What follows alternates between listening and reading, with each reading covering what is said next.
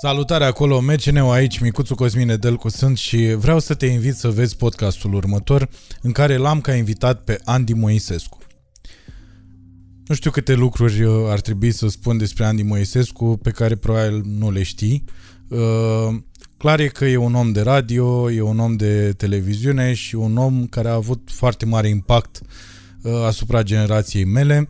Așa că vorbim despre televiziune, vorbim despre radio, vorbim despre viață, despre cum privește el anumite lucruri. Uh, chiar îți recomand să-l vezi până la final pentru că e un podcast uh, care mi este foarte, foarte drag. Uh, să ne ascultați și pe Spotify, să ne ascultați și pe SoundCloud. Episoadele sunt toate acolo, stați liniștiți, nu uită nimeni, de fiecare dată le urcăm. Și bineînțeles aș vrea să mulțumesc frumos sponsorilor podcastului nostru, anume Food Panda, vă mulțumesc Food Panda, puteți să beneficiați și voi de uh, binele pe care îl oferă Food Panda. Uh, dacă băgați MCN Podcast în comanda voastră, veți primi o reducere de 15 lei. Felicitări! Dacă ai făcut asta, felicitări! Aș vrea să le mulțumesc și oamenilor de la F64, sunt niște oameni absolut minunați și le mulțumim pentru echipament. Aș vrea să vă uitați în descriere pentru că acolo o să găsiți și un link către canalul lui Andy Moisescu, uh, pentru că are canal de YouTube, am vorbit și despre asta. Și acolo o să găsiți uh, și niște detalii despre o tânără domnișoară care este fotograf și o să puteți să urmăriți uh, ce face ea acolo. Deci toate linkurile astea sunt în descriere.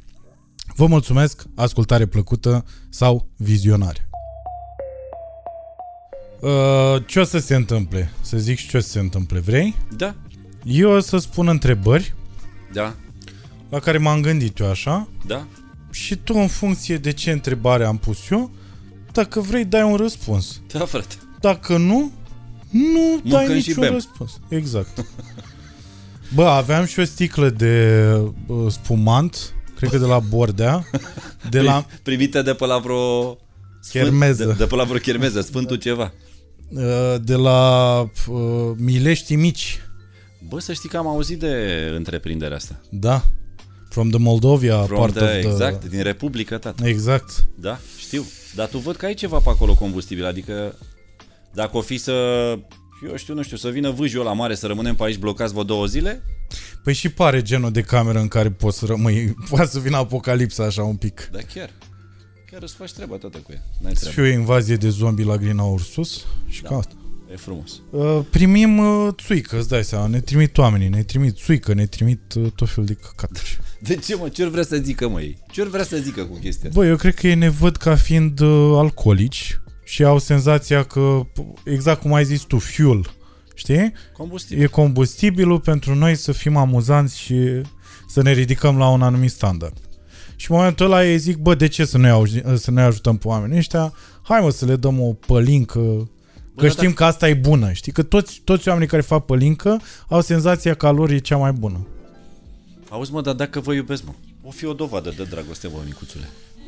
Mie mi se pare că, Că e tu știi, atât de... Eu spun că mai am și eu rude pe la țară și mai fac țuică. Bă, țuica e o chestie de suflet. Nu o dai așa la oricine. Așa este. Și eu m-am uitat că e scris pe ea. Voi a scris sau așa a venit scrisă? Cred că așa a venit scrisă, da. E, când și scrii pe ea, tăticule, e chiar că ții la ea, pentru că are ea o noimă acolo, e dintr-o anume producție de pe la cineva anume. Ori asta, ori ca să nu o confunzi cu apa. Băi, ți s-a întâmplat vreodată? Da. Mamă, mamă, cum e? Mi s-a întâmplat mai grav. La un moment dat eram, când eram mic, eram la țară uh, și aveam senzația, bine, p- situația asta uh, a noastră financiară nu era foarte bună și bunica mea când lua suc, nu lua marca aia, știi? Lua o marcă mai mai American Cola, mai alea, A, știi? vorbim după 90. După 90, Că da. la noi la țară când era să ia suc, A, nu, nu, nu. Nu, după 90. lua după de la 90. fântână, cum ar veni de la... Da, și băga bule Puț. după aia. și esență de brad. Bă, o să râs, sifoane să găseau la țară. Uh, sifoane, nici asta n-am prins. N-a, asta n-am prins la N-ai țară. prins sifonul. La țară Nu. să știi că pe vremurile la care era cu sifoanele, cel puțin la mine, unde, de unde era bunica mea și unde mergeam mai des, ăla care avea sifoane avea și înghețată. Mhm. Era un șmecher în sat ăla, să știi. În sat? Da. Dar ce sat era? Cred că e comună acum, dacă... Ă, Era chiar comună, da. Eu, Ah. eu m-am exprimat greșit și îmi cer scuze pe Păi pe calea vezi? asta pentru că nu știi niciodată pe cine. Păi vezi? Nu că poți să greșești mult aici, da. Eu, ca să nu fac greșeli, că mi s-a mai întâmplat să știi, am spus oraș și era municipiu. Și știu că oamenii o iau personal. Foarte personal. Din ziua aia m-am hotărât că fiecare localitate din România pentru mine e un municipiu. Da, e mai bine să uh, supraapreciezi decât să subapreciezi. Adică îl vezi pe unul și te întrebi de unde e și zice din adunații Copăceni. Dau un exemplu că e o comună de la marginea Da. Bucureștiului pe care o cunosc. Da. Și zici, a, din municipiu adunații. Municipiu. Da. Așa e corect, zic eu. Și el o să spună, nu, nu, nu, comună, lăsați. Nu, municipiu. Credeți-mă. E municipiu. Văd în... uh, Am o viziune. Da, și mă, a- frate. la, la bunica mea am pățit o chestie, am crezut că e... uh, Apă, mă, ce cât de puțin. Nu, mă, am crezut că era o sticlă uh, cu capac de Fanta, Așa? așa, și am crezut că e Fanta în aia. Și nu ai văzut ven- că era... A, era și de aia de ținută la butoi de asta de... și ușor îngălbenită? Nu, nu. Și venisem însetat. După ce am mers pe dealuri și pe așa. Asta e cea mai nasoală, pentru că o pui și dai voleu, frate. Și gâtul, știi cum se deschide? Cum deschizi geamurile larg când vrei să aerisești dimineața. Excelent pus în pagină. Așa a și fost. Deci deschizi ferestrele larg, așa e gâtul. Da, Și stomacul zice, dă-i, toarnă, Da, toarnă, da. frate, e, e ca un burete uscat. da, Dă-i, dă-i bogat. Și tu iei sticla Da. încins. Am pățit-o și eu fix la fel de la fotbal venit, dar eu am prins-o pe vremea lui Neanicu și erau, țineam apă în sticlele de apă, că n-aveai ce să ții altceva. Știi? Adică ăla era sucul, cum ar veni. Da. Puneam niște sticle în apă ca să n-ai sentimentul că bei apă de la chiuvetă, bei din sticlă. Mhm. Și era sticla pe masă. Mamă, și am venit cu o sete. Bă, da, sete, tăticule, năpraznică. Sticle, nu știu dacă le-ai prins pe alea de lapte pe vechi, cu gura mai foarte largă. mișto alea, da, da. Fii atent, au gura largă. Ăla când ai pus-o în jos, Îi voleu, dai, îi dai. deci ți-a plecat, la, la primul bâldăbâc s-a dus paharul ăsta Da, tot. da. Bă, și am venit de la fotbal încins și așa i-am dat-o. Bam! Și când a venit flacăra, mamă, tăticule, știi Deci cum... era țuică. Aoleu. La mine era ulei, Andy. La mine era ulei. M-a, m-a rupt, efectiv. M-a...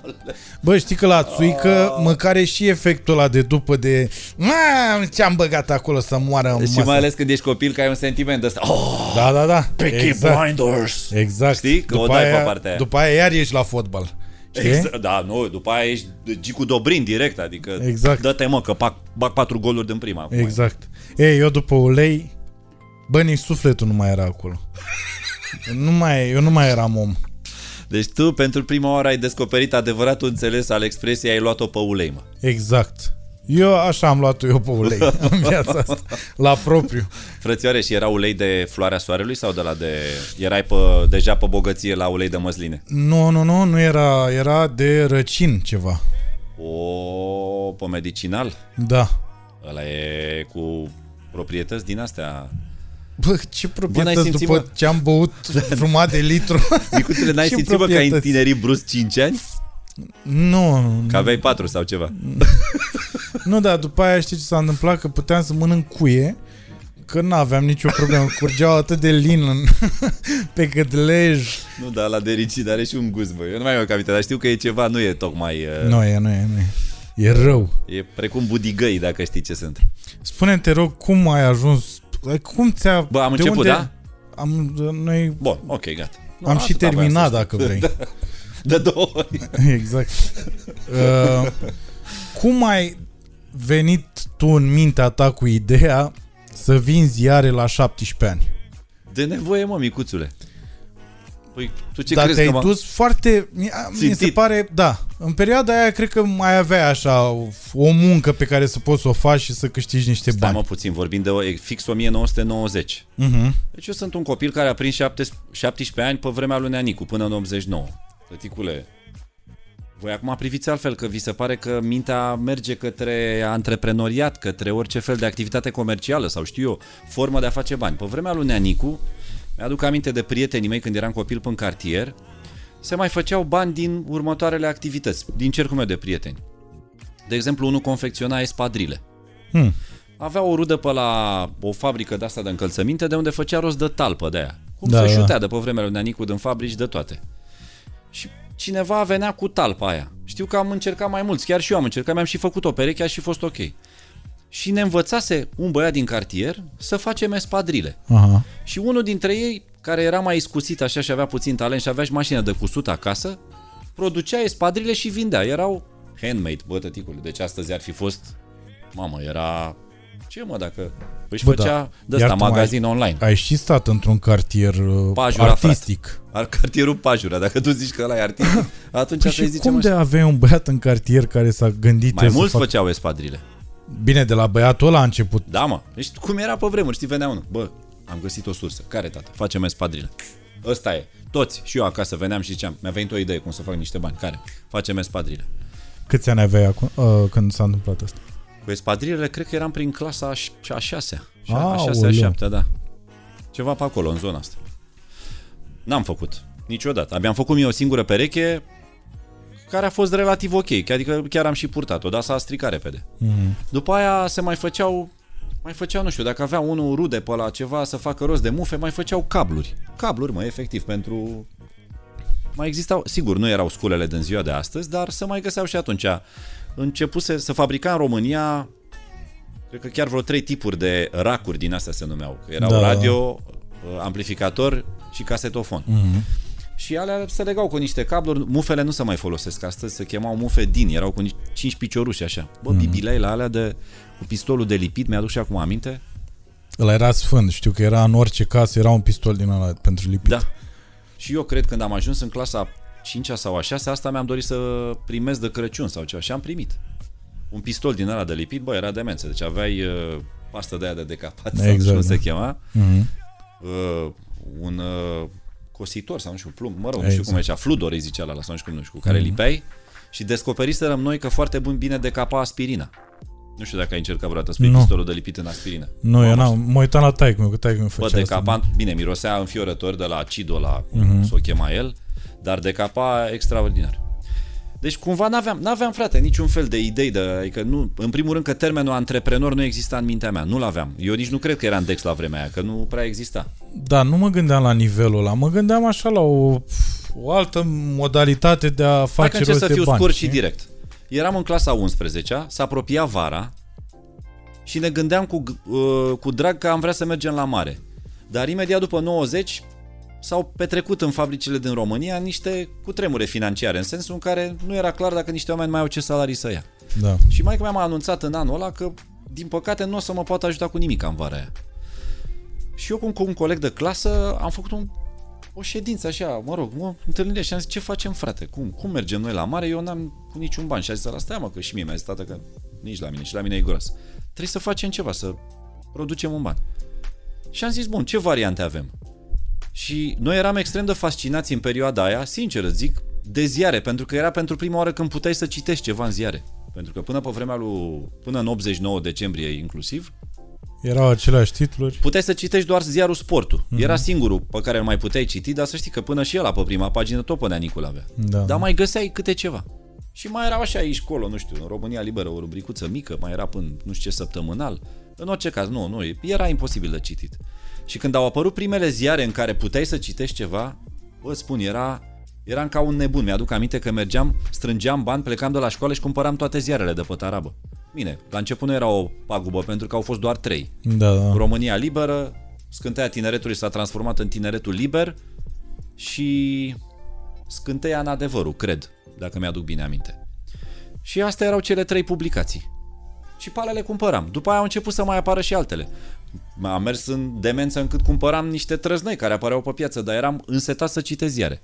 Și aveam cumva... mi se- Era, era, era o, o foame nebună să citești ziare. Și noi am constatat că să vând ziarele bine. Și atunci când a venit la ideea asta a fost prima chestie. Bă, ce ar fi să vindem și noi ziare? Că noi eram principalii cumpărători. Și ăsta a zis, de ce nu? Ia să ne interesăm. Și am vorbit, nu știu cum, într-o relație a ajuns el și a aflat, bă, putem să vindem ziare, uite că sunt două modalități, te duci cu banii jos, mm. cumperi ziarele și îți rămân ție mai mulți bani, sau lași buletinul acolo, îți dau ziarele și aduci, dar primești mai puțin. Uh, Noi am vândut uh, ziarul Express, cred că am vândut și zigzag, nu mai mi-aduc aminte, dar Express sigur, 100%. Era, cred, 3 lei costa ziarul și dacă am fi lăsat buletinul, luam ziarele și duceam înapoi, nouă ne rămânea doar un leu din ziar sau 50 de bani, ceva de genul ăsta. Dacă plăteam toate ziarele cu banii jos, practic nu plăteam toată suma, pentru că nouă ne rămâneau uh, undeva un leu 50 din ziar. Erau Ah, banii ok. noștri. Bă, era mare chestie.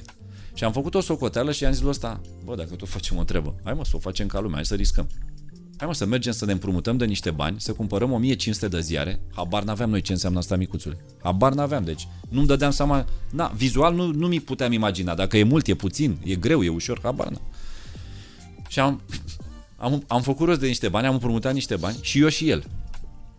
Și ne-am dus la ora 4 jumate dimineață sau cred că era 4 jumate sau maxim 5, dar cred că 4 jumate. Iartă-mă, de la cine te-ai împrumutat la 17 ani de bani? De la un unchi, frate, de unde puteți Deci să... unchiul, Da, ha? da, Tot da, da, unchiul. da. Am înțeles. Înțelegi? Da, fii atent. 1500 nu-i mulțești cu 3 lei, da?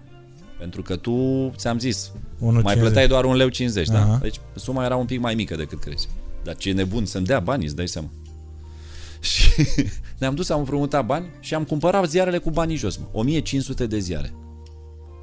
Bă, când am ajuns la tipografia Universul, actualmente Apollo 111, acolo era. 4 mm. jumate dimineața, am intrat după undeva, după, nu știu, am zis să am venit să un ziar. A, au luat o stânga, dreapta, nu știu, ne-au direcționat unii. Am ajuns, ce vreți mă, să cumpărăm, să vindem ziare. Păi și cum faceți? Păi am venit să aducem să le cumpărăm 1500. Ăia s-au bucurat, îți dai seama. Credeau că suntem de ăștia cu credit cu buletinul, cum e pe nou acum. Și au zis să ia bine mă frate, hai, banii aveți la voi? Da, s-au uitat ăia. Bă, îți dai seama, noi eram clasa 11, 17 ani, de-abia împliniți. Le-am dat și ne-au adus ăia topurile de ziare. Bă, atunci am văzut pentru prima oară cât înseamnă 500 de ziare. Tăticule, 500 de ziare la săptămânal e un top așa. Mhm. Perfect presat, adică presă, Da, da. legat strajnic în el cu niște cu sfoară, cum era pe vremuri. Să tipărea, cred că cu plumb, tată, că să lua pe mână ceva extraordinar. Și ne-au adus să ia șase topuri. Trei pentru Cristi, trei pentru mine.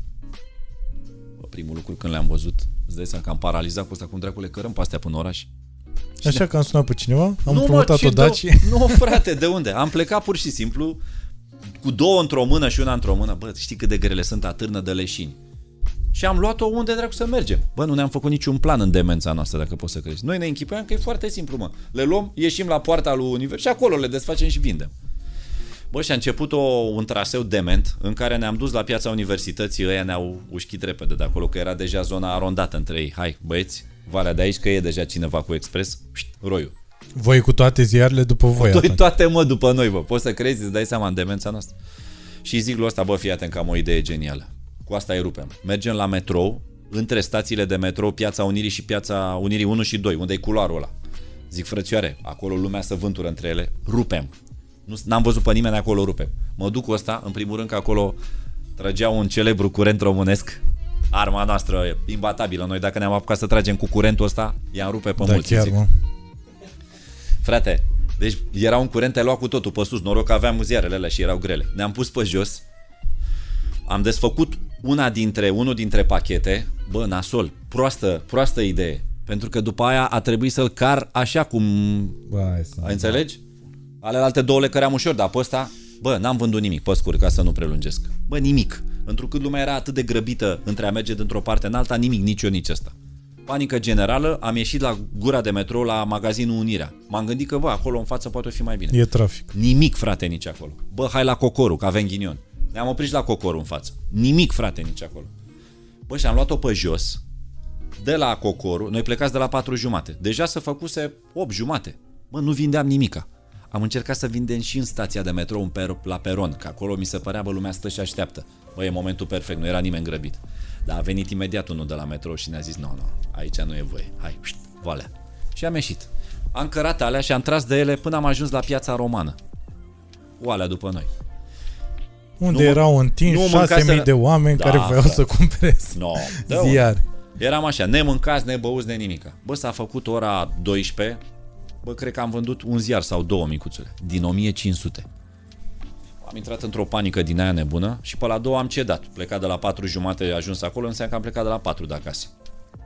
Deci am cedat, efectiv. Muream, mi-era sete, mi-era foame, nu aveam niciun ban, toți banii dădusem pe ziare. Și eu și ăla. Și am zis, bă, hai să plecăm și să ne odihnim întâi, să bem niște apă, să mâncăm ceva și vorbim diseară la telefon. Telefonul fix, ăla cu disc, nu, vorbim mm. 1990. Da, am da. plecat cu ăsta, am ajuns acasă, bă, mama nu-i spusese nimic. Și m-am gândit că, bă, trebuie să fac mărturisirea asta, că n-am ce să fac. Și a venit maica mea de la serviciu, la 5, și șoc, îți dai seama, când a venit, a, a văzut, te-am curat ce cu astea. Și am zis să-i zic, frate, ce să... Și am mărturisit. Uite, am împrumutat niște bani, am cumpărat astea. Mamă, îți dai seama, a căzut mai tavanul în cap direct. Ce facem?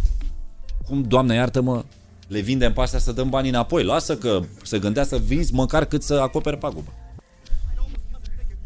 Mamă, și intră o panică de asta, hai că vedem, ne gândim, lasă să ne odihnim, să ne dăm. Maica mi-a zice, bă, fii atent, știi ce fac? Eu iau mâine la serviciu.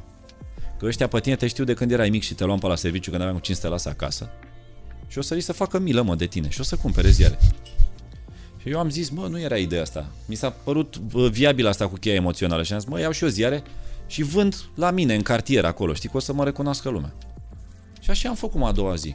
Bine, nu zic că peste noapte m-am gândit la un moment dat că iar situația era disperată, realmente disperată și nu prea vedeam șanse. Și mi-a trecut în cap inclusiv, bă, mă îmbrac și plec, mă. Plec din țară, adică eram la nivelul ăsta. Te duci după țigări și ajungi nu, în Germania. te gândești, da. Pleci, bă, ce și aia, la revedere. Zim dacă acum ai, încă mai ai 2000 de ziare acasă, asta e, asta e de fapt. Nu, frate, fii atent. Am, am, am dus a doua zi, mama s-a dus la, și a vândut ceva, într-adevăr, la serviciu, preț de vreo, să zicem, 30 de ziare. Într-adevăr, ei erau foarte îngrijorați când auzeau situația și de mii l-au cumpărat. Uh, am vândut și eu în cartier pe aceeași temă. Veneau vecinii și făceau, băi, Andy, incredibil, dar eu nu mi-am dat seama că ei, el are o situație așa dificilă. Și am mai vândut și eu vreo 20 de ziare, dar oricum 30 cu 20-50 din 1500 pagubă totală. Băi, și când eram mai distrus așa și mă gândeam ce, Doamne, iartă-mă să fac, mi-am adus aminte de filmul Pistruiatul. Că ăla vindea ziare, dacă vă aduceți aminte. Mm-hmm. Băi, și striga titluri din ziar. Și am zis, bă, asta cred că trebuie să fac, mă, și eu. și am deschis ziarul, mă, și nu-mi convenea niciun titlu. Mi se părea că niciunul nu e atrăgător. Și am inventat, mă, un titlu de la un articol pe care eu l-am considerat atrăgător, care vorbea despre uh, posibilitatea unor cutremure în Europa de Est și în România. Și scria la un dat text, textual, negru pe alb în, în text, cu tremur în România, virgulă, da, ar putea să fie. Bă, gata, am găsit titlul. Cu tremur în România, frate. M-am întors la piața romană, la gura de metrou, ieșirea dinspre grădinița pe vechi, actualmente McDonald's, m-am pus cu ziarele și am început să strig. De prima oară a fost șoc. Că nimeni nu striga. Uh-huh. Păi am început să strig. Cu tremur în România. Exact cum văzusem eu la pistoiatul. Voi vreți să o zic că s-a făcut în jurul meu buluc? Și am rezolvat toate ziarele, le-am dat în prima zi. Wow. Toate, frate. Până la 1500. A, deci 1500 aveai, nu 3000. 1500 eu, 1500 ăla. Ah, ok, ok. Le-am dat pe toate în ziua aia. Strigând titluri. La fel a făcut și ăsta, le-a dat și el pe toate la gura cealaltă, tot la piața romană. Eram unul la o gură, unul la o gură și luam din toate părțile. Ce și a lumea, bam, bam. Știam deja, când vine metrou, îl simțeam, acu e moment. Și în rest tăceam, mă odihneam. Tot, tot și când venea la pac, dai, dai, dai, dai. Tata, am, am rupt, am vândut tot în prima zi, după care am, ne-am zis, bă, asta e o sursă mișto de venit și am continuat. Și am devenit un fel de vedete la gurele, gura, gura de metro, piața romană, la ambele guri, eu la o gură, ăsta la o gură. Și am făcut niște bani ok din vânzarea asta de ziare, mergând mai departe pe acest, uh, gata, de acum am dat și banii înapoi, mi-au rămas, am cumpărat încă 1500, deja am intrat pe zona de profit. Și mi-am aminte că la un moment dat, într-o zi, a venit unul la noi și ne-a zis dacă nu vrem să devenim directori de distribuție la el. Și l-am întrebat cine e și era un fost securist care vindea nu știu ce ziare. Și l-am ușuit instantaneu, că noi eram din aia. Da, da, da. Fuseserăm, nu rataserăm nimic de pe 25 ianuarie, cum ar veni, sau când a fost prima, mm-hmm. mai aminte exact. Și așa am început, frate. Și să știi că în timp ce vindeam ziare, având un radio de ăsta mic, că apăruse primul radio privat în România, respectiv Unifan Radio, Aha. care a emis pe 11 ianuarie.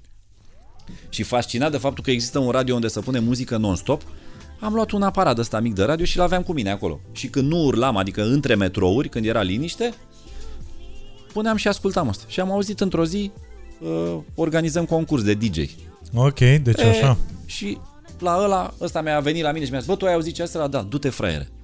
Du-te mă, că nu mă duc eu na. Du-te mă, nu fi fraier. Because you had the voice, nu? Și a, ce, cine dracu știa de voce atunci, mă, frate?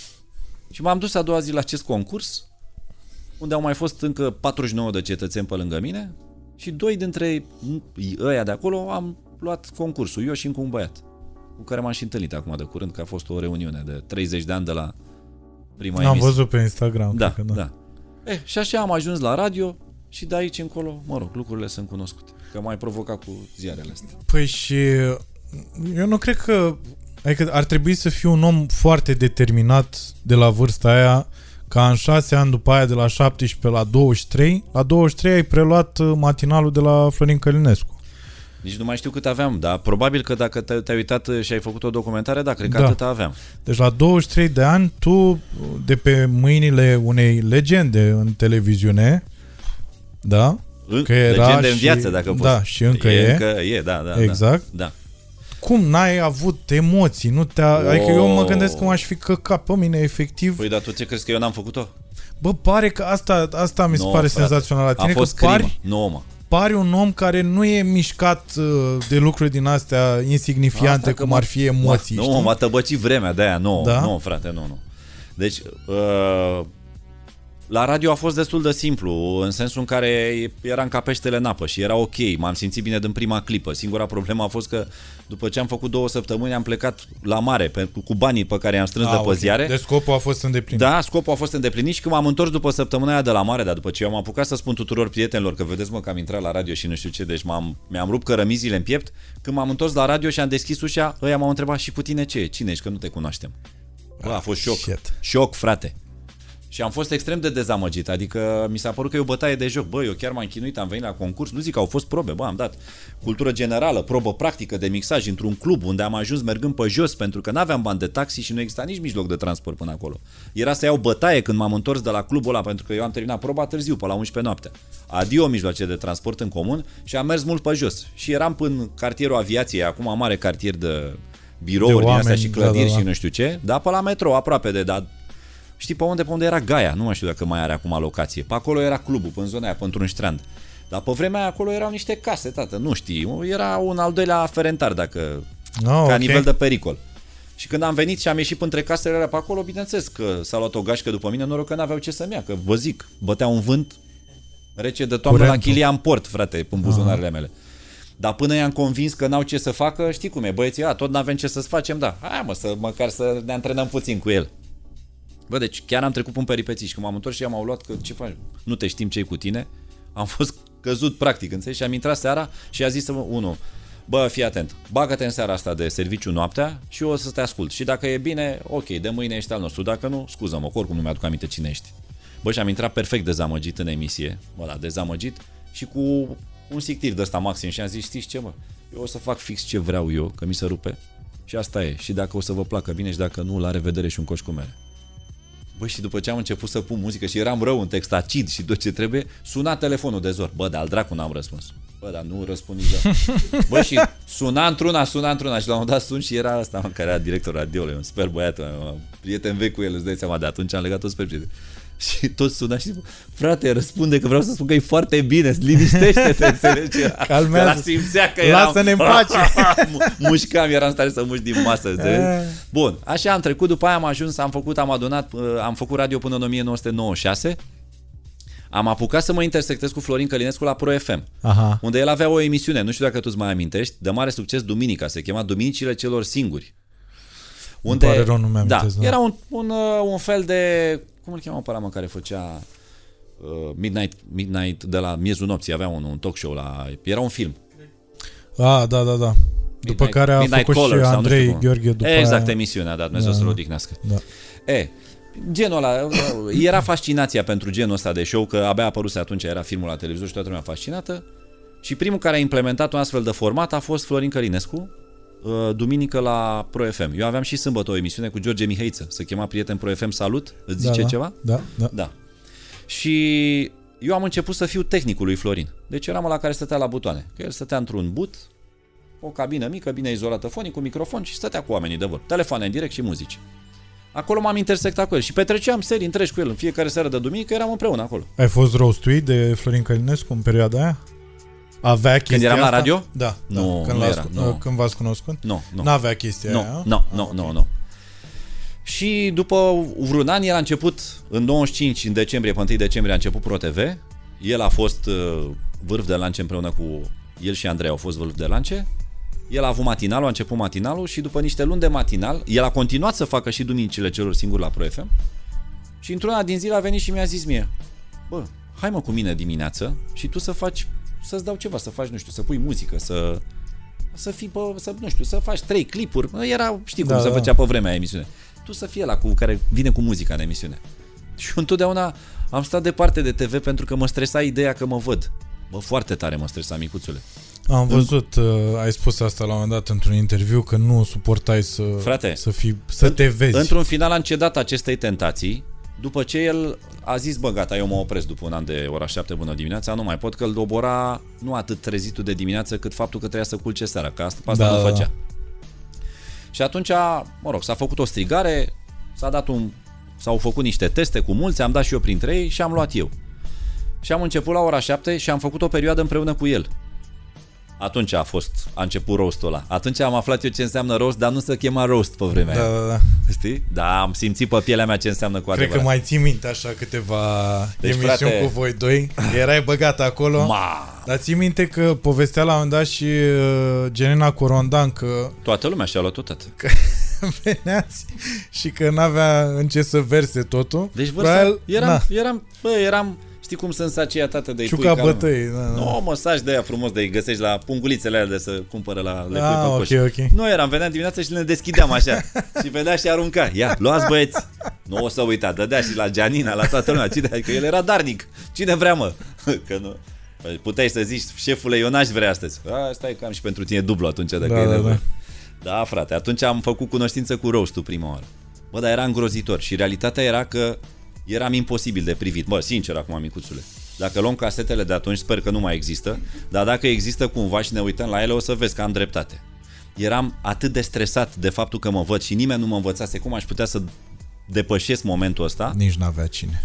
Hai că dacă și-ar fi pus cineva mintea, găseam. Erau, erau oameni care să și pricepeau, dar n-avea nimeni timp să facă chestia asta.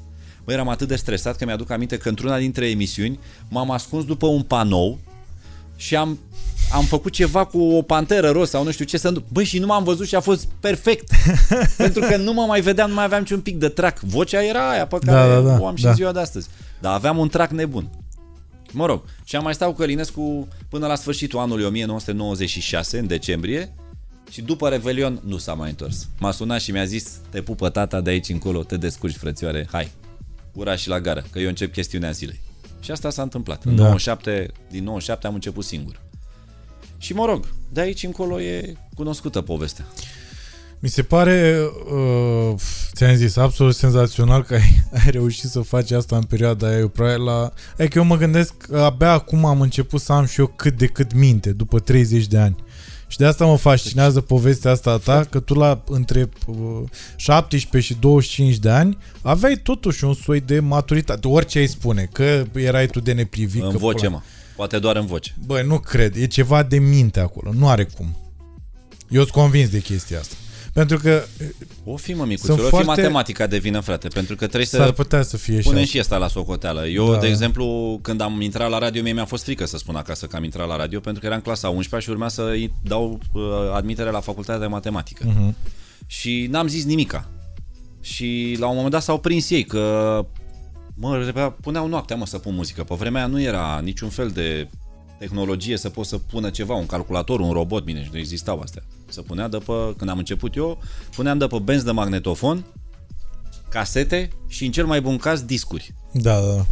Atât exista. Nu se inventase CD-ul, nu se inventaseră nimic din toate astea. Și noaptea puneai pur și simplu de la 12 noaptea până la 6 dimineața. Ceea ce pentru mine a reprezentat o ocazie ideală să învăț singur radio.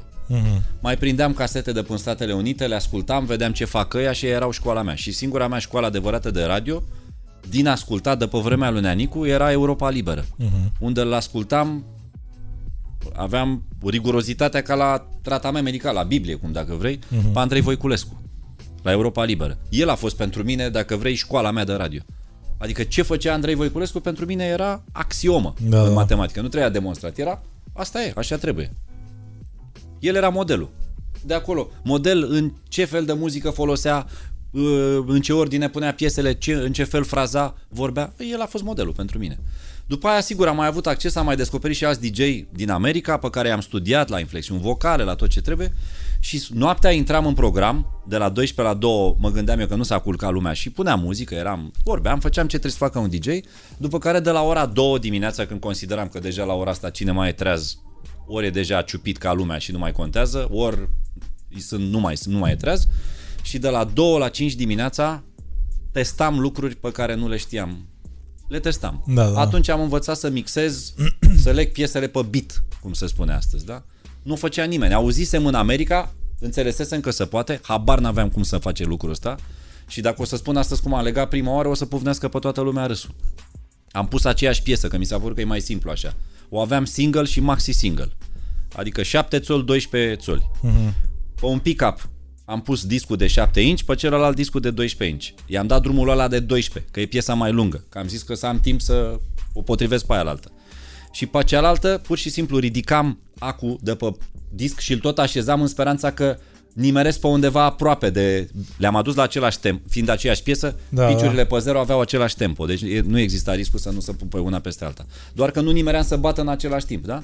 Și când era mai apropiată bătaia, îi puneam ușor frână. Aha. Pentru că nimeni nu-și punea problema să mixeze, deci discurile platanele n-aveau pâzlă pe ele, aveau cauciuc. N-aveai cum să ții tu discul în loc și doar un pic avea, avea transmis, avea pitch control, celălalt n-avea și transmisia oricum era prin cauciuc, curea de cauciuc, nu directă. Deci dacă îi puneam frână, după aia făcea până o lua. Da, da. Drept pentru care, ca prostul, căutam bătaia.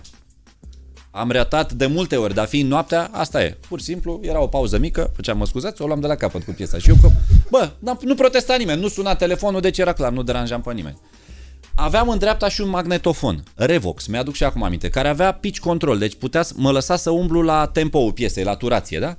Și atunci mi-am pus aici o piesă și am pus a doua piesă. Mă, cum fă să fac la ea? M-am dus și am potrivit-o la timpul 1. Și el avea cu start, avea buton, nu cum erau mai acurile pe da.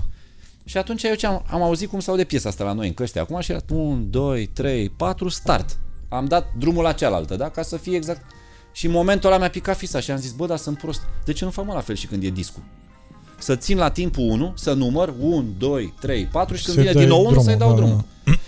M-am uitat, am ținut cauciucul, s-a oprit tot pick-up-ul. A, zic, bă, asta îmi trebuie. Și m-am dus acasă, am făcut rost de pâzlă, am tăiat cu foarfe ca o pâzlă mai mare ca să am de ce să țin de ea și m-am întors în a doua seară și am făcut testul ăsta, să văd dacă merge. Și a mers, frate. E, și după aia să te ții, că în fie... Mă ceream eu noaptea. Bă, dacă nu vrea cineva noaptea, mă bag eu. Ăia cred că erau, bă, ăsta e nebun, bagă că oricum nu vrea să bage nimeni. Și intram, abia așteptam să facă ora două, să repet. Bă, și repetam, mixam, începusem să mixez orice. Deja intrasem, era, bă, ce poți să mixezi să nu te aștepți. Și așa am învățat eu meseria asta. Exersând singur și descoperind arta mixajului și arta radioului de unul singur între 2 și 5 dimineața noaptea la radio, frate. Când nu te deranja nimeni. Nici eu nu deranjam pe nimeni. Păi asta e diferența între tine și alți oameni. Uite, tocmai din asta, cum ai spus, exersând. Frățioare. Adică ca să te lauzi și la asta. Da. Laudă, da. Eu nu știu altfel, adică eu dacă eram talentat micuțule, eram șmecher, frățioare. Termină la mine e pe muncă. Băi, crede-mă pe cuvânt. Eu acum, dacă vrei, o dau așa, că joc pe cartea modestiei, dar să știi că ăsta e adevărul. Bine. Deci, deci e la muncă... Același lucru îl spun și eu despre mine și alții. În fin. Așa, da, da zi-mi, zi te rog ce le-ai spune oamenilor care s-au oprit la, la vânduziare. Știi că eu asta tot încerc așa să aflu de la mai mulți oameni cum faci pasul ăsta? Pentru că mulți care se blochează, știi? Dacă merg pe drumul ăsta, ei se blochează la vândut ziare și după aia vine altul cu o propunere, director de nu știu ce, hai că mă bag acolo și la un moment dat ajunge într-o funcție, dar s-a blocat la vândut ziare, știi? N-a mers mai de, n-a, mai, n-a, n-a riscat. Da, mă, tu nu discuți acum de cazul particular vând, vândut ziare, ci de faptul că uneori nu avem curaj să facem pasul înainte. Să știi că ei înțeleg nu m-am vrut să mă asigur eu că n-ai tu ceva personal cu vânzătorii de ziare, frate. Nu, nu, nu, nu, nu, în niciun caz. Nu, e chiar e o chestie care mă, mă preocupă așa în ultima perioadă, că sunt foarte mulți oameni care și-ar putea atinge potențialul, nu o fac. Da. Dar asta din cauza... Bă, e o teamă, fii atent. Eu, eu pe unii dintre ei înțeleg foarte bine, pentru că eu fac parte dintr-o generație care a fost crescută atunci când era mică, cel mai des cu următoarea frază. Da. Nu pune mâna. Uh-huh, uh-huh. Nu faci asta. Nu spune asta. Stai în banca ta tu taci din gură, stai liniștit. Deci cele mai multe fraze începeau cu nu. Bă, când o iei așa de mic cu nu, nu, nu, nu, nu, nu, nu, prinzi o teamă. Și, și teama cea mai mare pe care o ai este teama de a greși. Bă, cea mai mare prostie.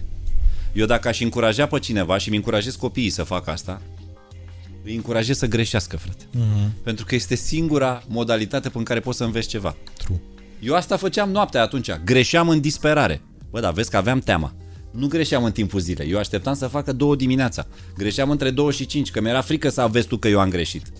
Ca să vezi ce însemna educația. Deci, practic, să greșești, dar deștept cumva. Să nu o greșești Hai să la nu te modul prinzi tu. idiot. Da, da, da, de să da, te da. duci ca bou în Dar perete. eu pot să spun din experiența mea de viață de până acum că nu există, frate, altă șansă. N-ai cum să faci pași înainte decât încercând și greșind. Mhm. Pentru că atunci când îți iese, tu nu ai învățat nimic nou. Tu când ți-a ieșit, doar ai confirmarea că așa cum ai făcut e bine. Da. Bun, perfect. Deci trebuie să fac următorul mai...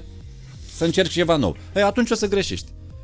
Și o să greșești până când nu, nu mai greșești. Și abia atunci îm- tu înveți de fiecare dată că nu greșești. N-ai ieșit încă o dată firan măsa, încă o dată. Da, da, da. Bam, bam. Mai ales că e și cum ai spus mai devreme, nu e, mai ales în perioada asta, nu mai e nimeni dispus să stea lângă tine, să te ia de mână și să te învețe lucruri, știi? Să treacă cu tine prin greșeli. Da, nu prea. e o chestie pe care trebuie să o faci singur, absolut singur. Absolut. Și de asta cred că e bine să greșești, într-adevăr. Bă, 100% și vă să încerci lucrurile alea, pentru că altfel n-ai, n-ai cum să le... Frate, în tot ce am făcut, deci eu cred că sunt, dacă e să pun acum, nu, nimic din ce am făcut n-am, n-am făcut în prima bine. Adică am făcut foarte multe greșeli până să mă apuc să fac. Și acum, când am venit cu ăsta și am intrat pe aici, păi o să mă uit la footage, la ce am tras. Deci, cred că am ars niște cadre, stai tăticule, că ești asta o meserie. Când noi ne uităm așa la youtuber și zicem, ai mă, ce rahat fac și ăștia, mă, lasă-mă în pace, mă. Au pus mâna pe o cameră și repede, nu știu ce. Bă, dacă reduci totul la tehnică, da, zici că e simplu. Pune, frate, mâna pe o cameră și dă-i rec. Exact. Bă, să vezi cum dispar vorbele, mâncățeșul. Mm-hmm. Bă, eu am rămas șocat prima oară. Eu sunt un om care nu mai are trac în fața camerei. O să-mi pui 7000 de camere pe mine. Bă, frate, când am intrat în prima cameră, bă, micuțule, râs cu curul, crede-mă. Frate, când am intrat prima oară, i-am și dat pe ăștia ai mei afară că mi-era jenă să nu mă fac de căcat, înțelegi?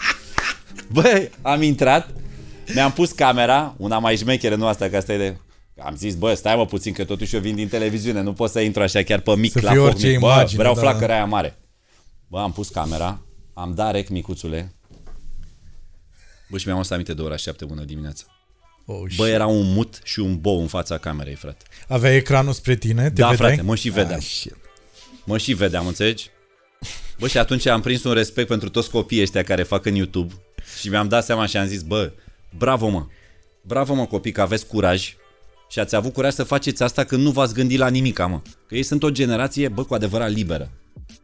Că noi n-am fost educați așa. Ești sigur? Da, mă.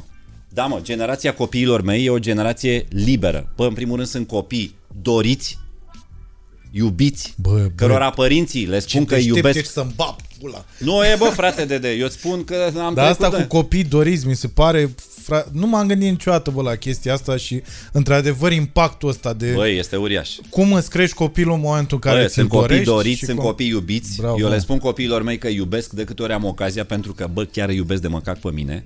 Și și ei îmi răspund cu aceeași monedă, cu aceeași căldură. Și sunt copii pe care i-am uh, încurajat tot timpul să nu aibă teamă de nimic și de ce zic ea din jur. Și să încerce, tată. Exact. Bă, și să-i vezi că fiul când mi-a arătat prima oară că a avut de făcut o, o recenzie la o carte pentru școală și Gagiu s-a gândit, mă, stai mă, că și pot să scriu pe hârtie. Știi ce a făcut, frate? S-a apucat și a făcut un vlog cu recenzia la cartea aia. Și a povestit el ce vrea să spună. Mă, și ilustratul a pus și glume, Caterin Cinea. Cum a văzut el. Bă, când mi-a arătat prima oară aia, am rămas mut, micuțule. Că să nu crezi că vreodată l-am luat, am deschis laptopul și am zis, vină mă să te învețe tata cum să montează. Da, da. Băi, niciodată. Când a venit cu primul edit din skatepark la mine, el fiind un împătimit de ăsta de sporturi extreme, sunt la o parte că am văzut ce făcea. Deci, oricum era pe genul what? Dar el filmase cu colegii lui filmaseră acolo împreună și el montase totul. Bă, pe telefon. Bă, iMovie-ul din telefon, înțelegi? Eu când am văzut editul am întrebat cine ți-a făcut editul ăsta? Eu. Cum tu, mă? Eu. Păi pe ce l-ai făcut? iMovie. Păi cine te-a învățat, mă, pe tine să lucrezi pe iMovie? Eu singur. Băi, știi ce am făcut? I-am zis, vină încoace. I-am deschis iMovie în laptop și i-am zis, învață-mă și pe mine. Pentru că eu am avut teama să lucrez în iMovie. Că eu sunt pe generație mai veche. Da, da. Eu m-am căcăit până m-am apucat de acest avid în care am montat 20 de ani, din nevoie. Editorii cu care am lucrat au plecat, frate, de tot din țară. Au ușchit-o. Și am rămas fără editor când am început Apropo TV. Și am încercat vreo două variante și nu-mi convenea. Bă, și panicat că va veni, vine ziua în care trebuie să predau prima emisie și nu-mi convenea niciun editor, mi-am instalat Avid, Bă, și prinsesem așa de pe la editorii mei, văzuserăm că puneau inu și autul pe i și o și în restul pe bâșbâite. Mă, nu erau nici tutoriale pe vremea aia pe YouTube, că ar fi fost Da. simplu. Am mâncava și ochii. Două săptămâni, zi, noapte, zi, noapte, am stat și am descoperit singur de... Bă, nu zic de câte ori m-am întors, că nu... Adică nu știam că e foarte simplu de întors. O luam de la capăt cu totul. Băi, deci am crezut că mor, dar în două săptămâni am reușit să învăț singur avidul. După aia, sigur, i-am descoperit tainele încet încet. După aia te mai întâlnești cu un editor, ăla văzând Da, că știi câte îți mai ceva, arată. impresionat de faptul că eu montez materialele, că toată lumea se așteaptă, Andy, mă, ai mă, ce vii tu cu căcaturi de astea la mine. Păi ăsta se trezește dimineața, băi, vedetă TV, n-are nicio treabă, în primul că se trezește târziu. El stă, are o echipă care îi face tot. Nimeni nu-și poate închipui, adică nu-și putea închipui. Eu și Că astăzi tu îi stai montez și- materialele Știu, singur, știu, tu știi știu. foarte bine. Dar asta o fac de drag, între timp m-am mutat pe premier, unde e foarte simplu, frate, e pff, o plăcere. Dar 20 de ani m-am chinuit pe acest avid, care, mă rog, are părțile lui foarte bune, dar și părțile lui foarte complicate, dar, bă, eu doar n-am ieșit din acest avid. Și făceam filmulețe de-astea, de, le filmezi până te duci în vacanță și zici să faci un edit, că după aia, știi, de toate bucățile alea să duc, rămân undeva, să pierd, la revedere, nu te mai auzi niciodată la ele.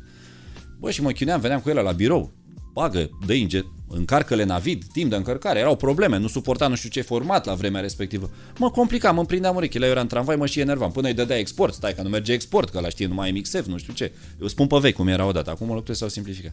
Păi dacă de pe telefon poți Bă, faci și a venit chestia filmul asta, și am zis, băi, arată și mie, frate, că eu n-am reușit să d- mă prind cum funcționează acest uh, iMovie, nici măcar să leg 3 cadre între ele. Arată-mi cum merge. Mi-a arătat ăla și am început să fac filmulețe. Am prins puțin curaj și am zis, bă, dacă eu am reușit să descoper cu ajutorul lui filmul iMovie, cred că ar veni momentul să încep să descoper și premierul ăsta, fie Da, să fie. da, da. Și l-am descoperit care, mă rog, e d- pentru mine în momentul de față cel mai prietenos soft pentru cauza asta pe care o am. Și eu acum spun sincer că dacă n-aș fi montat în ultimul an în premier, nu reușeam să predau tot ce am avut în Apropo TV la timp, în fiecare emisie. Nu duceam emisiile la capăt. Bă, dar știi ce mi se pare foarte frumos? Că ai reușit să transformi două propoziții pe care le auzeam pe vremea noastră, asta de cine ți-a făcut asta sau cine te-a învățat să faci asta. Da. Bă, de obicei aveau o conotație total negativă. Adică eu țin minte când știa taică meu, cine te-a învățat mă să faci asta? Ah, da, da, Era era, pe- era că era ceva pe nasol. gura mătii, da, da. da, da, da. Erau Bă, făcut... mi se pare, e prima oară când aud serios, să spun, am aproape 34 de ani și e prima oară Mulți când aud înainte. în viața asta, mulțumesc la fel, uh, uh, propozițiile astea Bă, bine. având o conotație Pozi- pozitivă. Da, da. Că l-au întrebat pe filmul, cine, cine te-a învățat, mă, să montezi? exact. da, mă, frate. Adică eu dacă, eu dacă, au- uite și acum când am auzit asta, Da. a înghețat ceva în sufletul meu, știi? Că aveai panica aia când declarat. erai mic de... Ce-am făcut, bă? Exact, Ce-am făcut, frate? exact, exact cum ți-a revenit ție în minte Da, bă, uh, băi. matinalul când te-ai, ai vrut să te filmezi singur, așa mi-au venit mie flashback-uri acum. Cine te-a învățat, mă, pe tine să faci asta? Da, mă. Senzațional, te felicit. Băi, frate. A, și apropo, te felicit și pentru uh, filmulețele pe care le-ai făcut cu ei acum. Uh, le-am văzut pe Instagram. Funny, bă, băiatule, foarte drăguț. Foarte Bă, drăguț și implicarea lor uh, acolo mi se pare Băi, foarte frumoasă. Gagii se distrează, mă. Ei sunt copii liberi, crede-mă, sunt copii liberi, cărora nu le e frică, nici măcar de penibil. Bă, au curajul și bucuria de a se distra, mă. Uh-huh. Bă, și ăsta e cel mai frumos lucru. Și întotdeauna, uh, orice copil. uh, Să știi că eu am mare emoții la România au talent când mă întâlnesc cu copii care văd că sunt curajoși și au îndrăznit. Da, da. Bă, și țin să-i laud, țin să-i încurajez și să le spun, uite mă, cum au făcut ei, puteți să faceți mii dintre ăștia care vă uitați acum la ei. Pentru că ăsta e adevărul, frate. True that. Bă, și sunt foarte mișto, deci îți spun că îi admir pe ăștia mici, generația asta de copii de acum, ultima generație. Bă, am, nu că am eu copii din generația asta, dar văd de ce sunt în stare. Bă, am prieteni care sunt foști rolleri, skateri, dar băieți care s-au dus și s-au apucat să se dea pe un skatepark. Mhm. Bă, au ajuns astăzi, bă, mari producători video, nenicule. Bă, eu fac treabă extraordinară. Adică unul s-a dat cu rolele toată viața și a descoperit că rolele reprezintă o sursă extraordinară pentru traveling. Da, pentru Ah, da, travel. știu.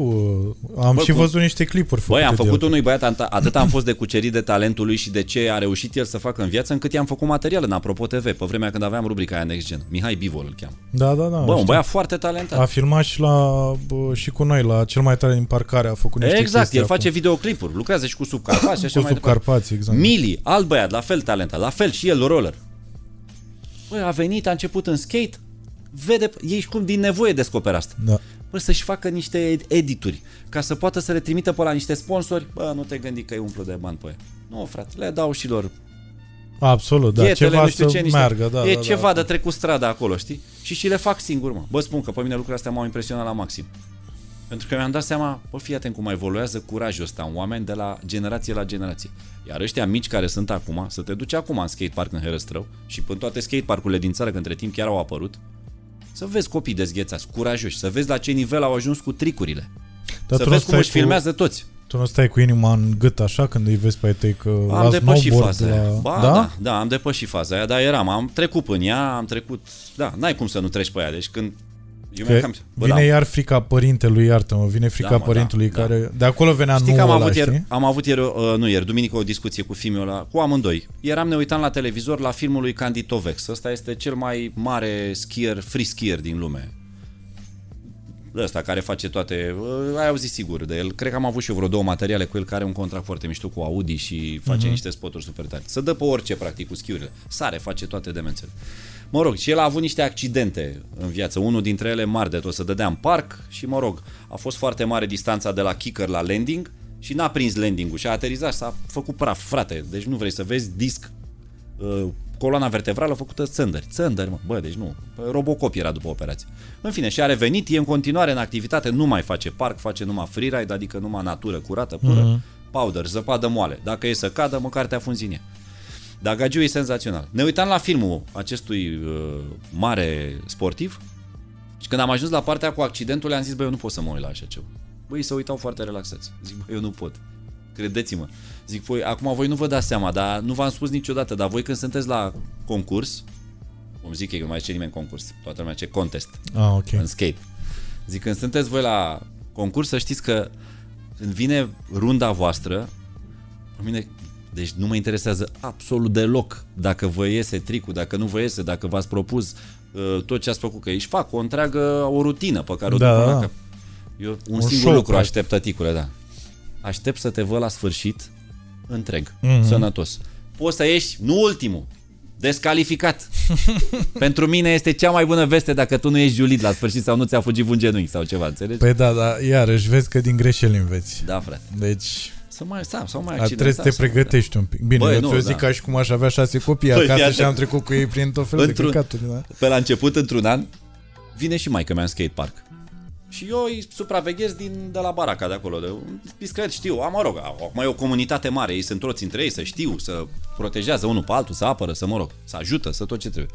Și eram relaxat, mă uitam. Și vine maica mea, că știam că trebuie să vină și nu-mi zice nimica. Se duce și îl vede pe filmul sus, pe, se cheamă Vali, e cel mai înalt punct în care să iei avânt ca să prinzi viteză, să te duci după aia la kicker, să te dai, ca să poți să faci backflip sau front flip, să te dai peste cap, ai nevoie de viteză. Sau chiar și la 360, ca să faci transfer dintr-o parte în alta. Băi, și când îl vede pe Fimiu sus, începe să urle la el să se dea jos.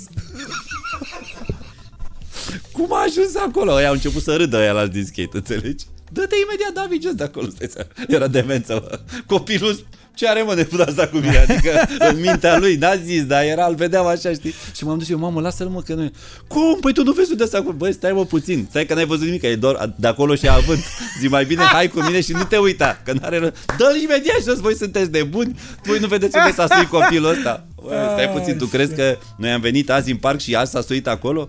Zic, ce vezi tu aici este după 2 ani în care el întâi a mers drept cu trotineta, după aia, după ce a mers și a descoperit că merge drept, uh, la un moment dat a sărit pe ea, după aia a sărit cu ea, drept mm-hmm. și mă rog, a avansat Da. până a ajuns aici. Bine, când a, a dat primul backflip, îți dai seama că a crezut că trebuie să chem Smurdo, adică era la nivelul ăla. Dar ai senzația că în generația lor uh, s-au născut deja primele vedete adevărate din România? Bă, știi că am Știi avut la, ce, senzația asta, știi, la, Nicuțule? știi la ce mă refer aici, ca să fiu foarte clar? Vedete adevărate, adică nu uh, niște oameni pe care îi respecti atât de tare Așa? încât uh, nu ai cum să uh, mergi la ei pe stradă și să îi bați așa pe umăr. Știi cum se mai întâmplă în cazurile Noastre. noastre? Așa? De, hai bă, ia fă și mie, Moisescu, ia vină, bă, hai bă, să facem aici Hai, mă, selfie că cu ești nevastă. fanul meu, ești fanul meu. Gluma asta nu mai zic de ea, că îmi vine să vomit în gură de fiecare dată. Și Bă, mă nu e gândesc- chiar așa, oamenii să știe, bă, că ei sunt bine Da, intenționați. mă, știu că nu sunt toți. Hai să nu ne căcăm pe noi, că nu sunt toți bine intenționați. Unii, mă rog, poate sunt prea entuziasmați că te văd și zic, Bă, iartă-mă. hai frate, hai să-mi faci și mie un selfie cu tine. Andy, am pățit o chestie, la un moment dat, la Victoriei, uh, traversam, aveam căștile în urechi, avi, având da, această... Că așa. lumea nu prea știe asta despre noi, dar noi cam cu toții așa avem un soi de anxietate Da, mă, normal. prezentă în spațiu public. În Sigur. momentul în care suntem de față cu alți oameni, uh, suntem mai timizi Da, așa. da, exact, da, lumea nu Bun. poate să creadă chestia asta, dar chiar așa se întâmplă. Bă, în casă. Și a venit unul de pe partea elaltă, Așa? petrecerea de pietoni. Eu eram cu căștile, ți-am zis, în lumea mea mergeam pe stradă. Bă, și ăla cu telefonul așa în mână, șapcă din aia așa, Italy, Așa? Și cu telefonul așa, l-am văzut cum vine spre mine așa, cu ochelari de soare, cu un rânje din ăla, bă, și îmi fute așa două palme peste burtă. Eu îmi dau casca jos, îi zic, ce ai făcut, prieten? Zice, micuțule, să moară familia mea! Haide, bagă-te aici la live, că cu toată familia aici, cu toți de pe Italia, cu... Pupați-l, bă, pe micuțul, să moară familia mea! Băi, am rămas să mă bată mama, nu știam ce să fac. Bă, nu știi în cazurile astea, să-i fuți N-ai, una. frate, nu, mă, să n-ai nu-i ce să fă... faci. Să-i zici elegant, domnul meu. Cum vă pe... Nu, mă, ne nu poți știu, să-i am zici mâncat domnul. aceeași bucată Ce de să mai, pâine. n-ai, n-ai altă șansă decât să zici, hai frate, dă-o Exact. în gura mă, vină încoace, Exact. exact. n-ai cum să zici altfel, da. Vă pup, cine e acolo? Ia, ziceți-mi cine e acolo. exact, da, da, da.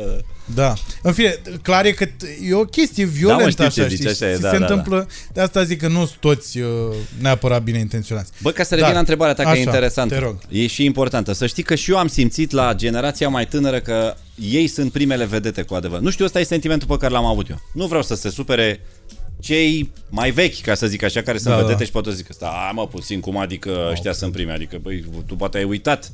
Dar eu când mă duceam, mergeam, mii de oameni să, și- să întorcea sensul pe calea victoriei dacă intram eu. A, nu știu dacă a fost așa, dar eu am văzut acum la generațiile astea mai noi, de youtuber, da? Am văzut reacțiile copiilor, frate. Yep. Micuțule, noi doi, dacă ieșim acum și mergem să bem o bere în centru vechi, bă, nu ne... Adică o să ne oprească poate niște oameni O să ne... facem niște poze O și să vorbim facem un niște pic, da. poze și unii o să zică, oh, ce fac băieții, nu știu ce, cu tare, Mhm. două glume, cu tare. O să se, poate o să vină și unii cu noi să dea noroc la bere, la... Dar nu o să sară, mă, mulțimile pe noi. Mhm. Bă, da, eu dacă merg cu niște băieți din YouTube, nu știi, românași, și mă duc, nu, acum că e târziu și nu e lume, dar în timpul zilei, frățior, dacă mergem Pe lângă nu, o zi, școală pe- generală. Pe lângă o școală generală? Păi tată, cred că trebuie să merg cu duba de bodyguards după noi pentru că...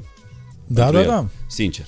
Știi că a fost, uh, dar nu, nu știu dacă poți pove- nu, nu povestesc asta. Nu poveste. Uh, e, da, mi se pare că uh, s- s-ar putea să fie așa, dar s-ar putea pe de altă parte că țin minte și vremurile alea cu abracadabra, știi? Da. Bă, și atunci era nebunie. Dar parcă că aici mi se- revenim cumva Da, la punctul așa e, tău și de atunci vedere era. cu libertatea. Copiii de atunci, cu abracadabra, nu aveau libertatea asta. Ei Bă, nu erau niște... ei. Nu erau ei. Ei erau un script. Exact. Uite, bă, mă sună fiul la mic. Uh, vrei să facem pauză? Nu, mă, nu, e ok, e ok. Lasă că e în regulă. Uh, și, și abracadabra, și ce s-a întâmplat cu abracadabra, și copiii care vedeau chestia asta, eu am fost când eram mic, am fost la un spectacol care a fost live în Focșane acolo, cu Așa. domnul Marian Râlea și așa. Uh, Bă, și vedeam nebunia aia așa. Dar după se făceau așa niște poze, era toată lumea super timidă. Băi, acum mi se pare că am văzut așa niște uh, fan meetings din astea cu youtuberi Da, tineri. da, Bă, băiatule, e, o, e un soi de comunicare acolo, mă.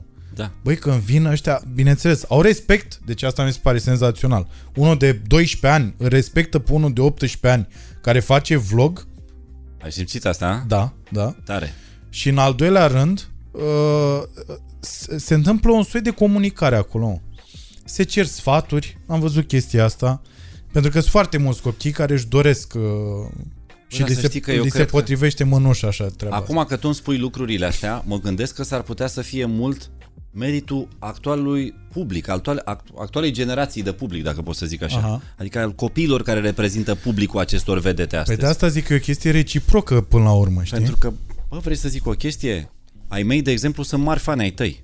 Ah, ok, mulțumesc. Bă, mari de tot. Adică eu dacă merg acum cu tine la noi în vizită, o să, bă, o să fie extrem de respectoși. Nu o să te bârese nu știu ce, dar o să fie extrem de respectoși și extrem, extrem de cuceriți. Mhm. Mm-hmm. Au un pic altă atitudine decât, nu știu, mergem noi acum la... Pui la de acel- urs. Da, exact. Bă, am prins, am prins, am prins și șorle și pui de urs, am, pus ca, am prins ca lume. La șarpele de... Da, mă, e un pic altfel. Da, da mă, e, nor- bă, e normal să fie așa, mă. Da. Pentru că ei lucrurile le văd altfel. Stai puțin, sunt. Uh, în primul rând că... Da, le văd deși fii total atent, altfel. Ei au acces la staruri mai, mai direct și mai simplu decât aveam noi. Că și eu când eram copil de vârsta lor, aveam și eu, eram fanul cuiva. Nu mai amintesc acum. Aveam și eu, dar... Uh, Depeche Mod. uh, e, nu, la aia n-aveam acces. Nu, stai puțin. eu mă refer la ceva ce aș fi putut să am acces. Nu știu, un fotbalist să zicem. Ah, da? ok. A, Da? tu zici ceva local. Ceva local unde aș fi Aha, putut să mă întâlnesc, da? Uite-te, bă, ce îmi răspunde nevastă că i-am dat poză cu lui. Spune nu la droguri. Mulțumesc frumos. Ei, mulțumesc. Asta e de la... eu ți-am zis de la, că... de la cânte de cu la Nicu. Nicu. Da, da. Eu ți-am zis că în poza aia pe care am făcut-o eu, dacă eu trimiteai pe aia, spunea totul cu majuscule, nu doar nu. Anyway, da, mă. Băi, ce ziceam, frate, că Așa. am vârsta aia la care începe să se rupă firul în patru, îți dai seama. Haide, haide. Glumesc, da. Da, mă. Uh, clar e că uh, e o chestie reciprocă, adică vedetele nu pot fi vedete la modul ăla fără un public Da, mă, ziceam că care e- să aprecieze... Noi n-aveam acces atunci la staruri, ei au acces, adică pot, bă, băi mă, că dacă vrea cineva să-mi zică ceva, îmi zice imediat, mă găsește. Mhm. Îmi pune un coment pe YouTube, ai, uh, la alea răspund primele, că acum na, sunt cel mai fascinat de Tu zona asta. răspunzi pe YouTube Da, că am frate. văzut. Ah, ok. Deci îmi iau acest timp. Păi cine, de ce până sunteți așa deschiși toți, mă?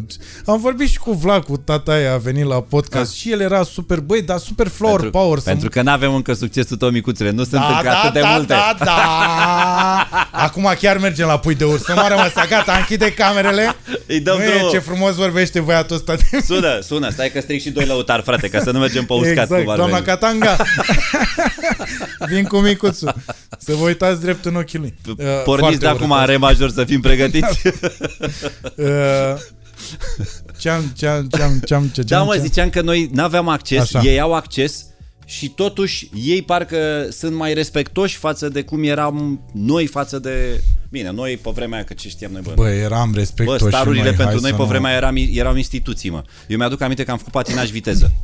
Și la patinaj viteză uh, am aflat într-un cantonament de la Miercurea Ciuc, de la antrenorul echipei din Brașov, că unul dintre jucătorii mei favoriți de la vremea respectivă, de la sportul studențesc, că eu țineam cu sportul studențesc, Mihai Marian, fusese patinator de viteză. Mm. Și el că mi-a zis, cu cine ții mă tu? Cu sportul studențesc. Bă, Ardile, să ești mecher. Asta era porecla de în cantonament. Să obișnuia, să făcea botez, bam.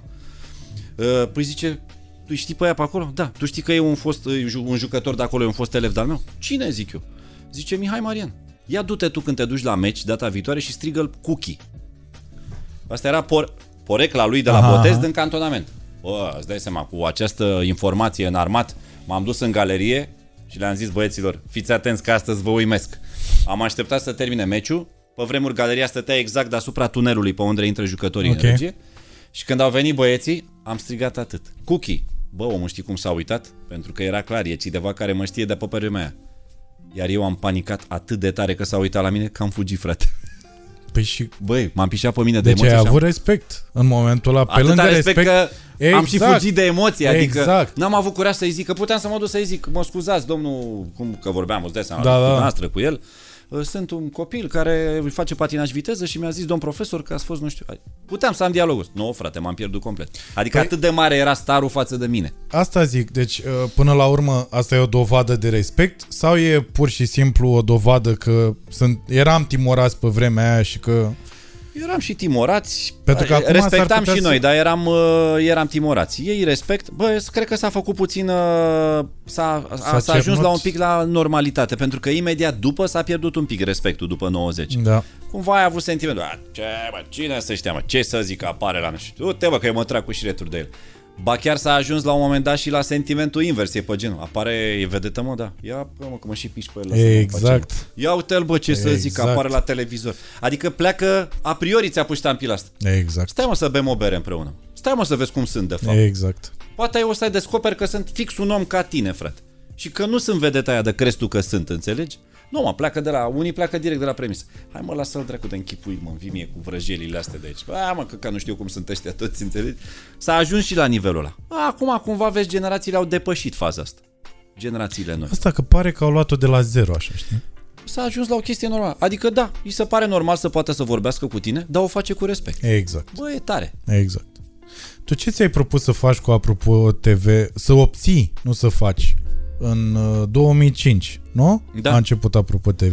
Bă, când am făcut Apropo TV în 2005 nu aveam prea multă minte în cap în comparație cu cât am mai adăugat după aia, dar ce pot să spun este că ajunsesem la o situație nu tocmai plăcută pe partea uh, audienței cu marcă înregistrată, pentru că discutând doar despre publicitate, audiența era destul de limitată. Uh-huh. Există o anumită categorie care poate fi fascinată de reclame, de making-of-uri și de discuții despre reclame.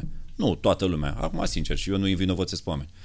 Și a, a venit o discuție pe care am avut-o cu Adrian Sârbu și mi-a zis, bă, nu e că... Mie îmi place de tine, știi foarte bine că ne știm de atâția ani, dar, frățioare, nu mai... Trebuie să faci, fă ceva, fă fă altceva, să meargă du-o mai departe, adică fă un pas în plus de la ea. Foarte mișto, că avea darul ăsta, știi? Te întâlneai cu el și zicea, bă, e foarte bine, ok, gata, merge bine, e tot în regulă. fă un pas înainte. Nu rămâne, că noi avem tentația asta să rămânem în zona de confort. Am găsit-o undeva? Asta zic, Bă, am la descoper- ziare. Am descoperit podcastul. M-am întors eu la Da, ziare. mă, dracu, nu mai fac altceva. Da, Da, Hai, mă, că exact, e simplu. exact. Chem pe prietenie, vin și râdem aici la... E chiar mișto la podcast. Bă, mulțumim. Bă, e chiar mișto, da. Dar, uh, vezi, el avea chestia așa, fă mă un pas înainte. Și am zis, bine, mă, hai să încercăm. Și am stat și m-am gândit, bă, ce doamne iartă, mă, eu vorbesc despre publicitate. Bă, până la urmă și noi toți, fiecare dintre noi reprezentăm un, un brand în sine. Fiecare dintre noi, chiar dacă suntem conștienți sau nu. Diferența dintre noi și brandurile produs este că în timp ce un brand produs îl faci tu cum vrei, zici, bă, e dulce, e acru, e nu știu ce, bă, noi suntem ăștia care suntem. Adică e o păcăleală dacă noi credem că putem să ne comunicăm altfel decât suntem. Eu pot să te mint pe tine, micuțule, că sunt acum un intelectual desăvârșit care am citit 4 miliarde de cărți, dar mai devreme sau mai târziu se va vedea exact cât de desăvârșit sunt și câte cărți am citit și o să se rupă tot. Da. Deci, la comunicarea oamenilor, șmecheria este să comunici cât mai bine adevărul. Tu nu poți să comunici fake-uri. Pe când, la o sticlă cu băutură în ea, bă, eu până la urmă eu zic așa, cui vreau să o vâmă? Ălora. Ce vor ea? Ar vrea să fie amară, dar și dulce în același timp. Așa o facem, frate. Da, amară, da. dar și dulce. o facem așa, o comunicăm, ba chiar îi și mințim puțin, că dacă o beau, le ia Dumnezeu, nu știu, câștigă la loto, și aia e, că nu ne costă nimica. Eu îi zic, bă, cred că dacă o bei pe asta și câștigi la loto. Nici ca să nu o dai prea. Și aia e. Și cumva am venit și am zis că mi se pare interesant să începem să vorbim despre noi ca oameni, exact cum vorbeam despre public, să fim conștienți puțin de noi ca produse, ca, ca branduri. Așa a fost, mă, inițial gândit apropo TV, dacă poți să crezi. După aia, mă uitam în perioada aia la celebrele emisiuni de pe, erau pe, pe vremea aia pe VH1, că n-a apăruse încă E! Entertainment Channel. Mhm. Mm-hmm. Și erau astea, Fabulous Life of, Top cu nu știu ce. Mă uitam la drăciile alea. și Ah, îmi plăcea corect, cum da. să montau toate alea, că erau foarte alert montat. Și am zis, bă, uite mă, cam așa ar trebui să fie Apropo TV. Și dacă o să te uiți puțin în istorie, și o să... Ce tată, l-a lăsat bateria? E bine. Uh, nu, așa e semnalul. Da, da, da, E e, ok. antena. Ție, ție antena, am înțeles, e bine. frate. Să știi că așa era și la noi pe vremuri cu Ligianu când se dădeau meciuri la bulgari. Bă, stăteai cu ea, bă, să-l vezi pe Stoichkov, pe ăștia. Nu, nu o ratai, zic că nu o ratai pe asta. Să pună cineva camera pe munte. exact, exact, exact, exact, exact. Bă, frățioare. Și iară mă, iară m-am întrerupt. Bă, ce-mi faci cu firele astea? Că mie ideile, frate. Mai zăpăcit. Uh, Așa. Stai că și pe mine... Eu trebuia să fiu... Da, bă, Așa. apropo TV, da, mă. Dacă da, te mă. uiți în istorie, așa. Dacă te uiți în istorie, o să vezi că ea a început cu din astea. Top, uh, nu știu, chei, nu știu de care. Erau, erau niște trăznei, bă, niște tâmpenii pe care le făceam. Bă, și după aia începând să fac din astea care erau oarecum mondenități, dar aveau o decență în, uh, în implementare și în Da, da, exprimare. Am zis, bă, stai mă puțin că, de fapt, alt, altul ar trebui să fie rostul apropo TV-ului. Și din momentul în care mi-a fost limpede ce aș vrea să fac cu Apropo TV-ul, în direcția aia l-am și dus. Și ce mi-am propus eu întotdeauna cu Apropo TV a fost un singur lucru. Să fac oamenii să râdă și după ce s-au oprit din râs, exact când s-au oprit din râs să zică ia stai mă puțin și să-și pună o întrebare. Bă, asta a fost miza mea, îți spun, sin- asta e definiția lui Apropo TV. Să-l fac pe om să râdă și când s-a oprit din râs să zică ia stai mă puțin. Că de fapt uh, și își pune o întrebare. Atât mă interesează. Răspunsul e problema lui, faptul că el se întreabă pentru mine emisiune Da, da, da. îndeplinită. Deci you did it. până la urmă. Da. Ai reușit tu. Cred că unii se întreabă după ce râd, da. Păi, n- altfel nu exista... În primul rând, uh, Constanța asta și cred că și asta a ajutat. Și asta am observat că o să te mai, îți mai suflu un pic în cur. Uh, Toți oamenii pe care îi apreciez... Frate, dacă mă iei cu din astea... nu, bă, dar, nu, eu și... Tu știi să reacționezi la din astea acum pe bune. Că mie când începe să-mi zică cineva de bine, bă, am o stânjeneală de asta că, păi, nu știu cum să... Păi da, mă, dar eu îți dau argumente pentru care te Bine, mă, plac. discutăm. adică, Ok, Da. bun. Uh, Constanța, am observat că de fiecare dată uh, când am apreciat un om avea și factorul ăsta. Era un om constant care uh, de la an la an Da. evolua într-un lucru, știi? Da. Și asta mi se pare că s-a întâmplat cu Apropo TV de la început până în momentul ăsta când a, mi se pare că a ajuns uh, o chestie super clară Da, că exact cum ai spus tu, au, au fost căutări așa pe parcurs. tot timpul sunt căutări. True that. Și acum mi se pare că e o chestie de la A la Z, bineînțeles, da. care, uite, acum iarăși, a intrat într-o altă zonă, știi, Da. cu Apropo TV. Ai, ai, ai tras linie după un capitol Da. și îl începe altul acum Da, și îl mi se încerc. pare foarte frumos. Îl încerc, exact, da. da. da. Îl încerc, am prins curajul ăsta să încerc. Pentru că, bă, frate, bă, nu dau un cap nimănui pe stradă, nu iau nimănui pâinea de la gură, că asta mi se pare cu adevărat mișto la YouTube. Televiziunea are ceva nedrept în ea. Dacă noi facem emisiune în același timp, lumea trebuie să se uite ori la tine, ori la mine. Mhm. Dacă noi facem un conținut la fel de bun pe YouTube, nu e nicio problemă, frate. Da, Să exact. uită la amândoi. Nici nu contează la care se uită dintre noi primul. Să uită la amândoi. Exact, exact. Și putem să facem fix și același tip de conținut. Tu review, eu review. Bă, eu mă, m-am surprins că mă uit la un review că mă interesează ceva bă, și mă mai uit și la altul, că vreau să Absolut. văd. Bă, stai puțin. Da, mă, pentru că în momentul în care omul ăla e profesionist, el va, uh, brandul lui uh, va ajunge exact cum e, exact ce ai spus mai devreme. Și în momentul ăla când vezi un review din punct de vedere al unui om cinstit, uite cum e uh, MKBHD, uh, Marchez. Da, da, da, am și eu câțiva la care mă uit cu atenție. Bă, deci omul ăla e super sincer, așa și la el e o evoluție foarte frumoasă, așa. Uh, și exact cum zici tu, el se filmează cu un red. A ajuns În acolo. perioada Nu asta. cred că a început cu un red. N-a început, a, Frate, i-am toată văzut lumea camera, a început da. cu pocket camera, mă. Este Exact. admirat. Poate unii au început cu telefonul. Exact, Eu da. ce ai văzut cu copiii e filmat totul numai cu un GoPro, în care am avut acest microfon în, Ah, în ok. film. Că am o... Vezi, aici e defectul radioului. Ai văzut că și aici când am venit prima oară am întrebat de microfoane. Da, da, da, e foarte Bine, corect. e podcast și podcastul înseamnă în primul rând curățenie audio. Dar am o chestie, bă, sunetul să se audă bine, mă deranjează că nu se aude bine. Drept pentru care primul lucru când am ajuns la GoPro, am vrut să mă interesez cum pot să fac să-i bag un microfon extern, pentru că ce are el e nenorocire. Și am descoperit adaptorul, am descoperit și cage-ul, tot pe YouTube. De acolo le-am învățat pe toate. Mhm. Și m-am dus tot așa. Cu, am un setup care plec la dat, da, îl am cu mine, mă, mă dau cu el în mână. Apare ceva mișto, nu știi, facem, tată, că n-ai nicio problemă. Dar poți să, uite acum, să revenim un pic la ăștia mici. Da. Ai, uh, tu ai strâns uh, cam câtă experiență uh, ai strâns de la Money Bistro? Ai făcut uh, la un moment dat uh, Da. uh, emisiunea aia și Da, era o rubrică Sau- în emisiune. da, și ți-a rămas așa um, nu știu, niște în- învățăminte pe care le poți da mai departe pentru ăștia tineri, pentru că la un moment dat eu în podcast mă și gândeam, știi, să uh, invit un economist, aici, a, ca o paranteză, știi.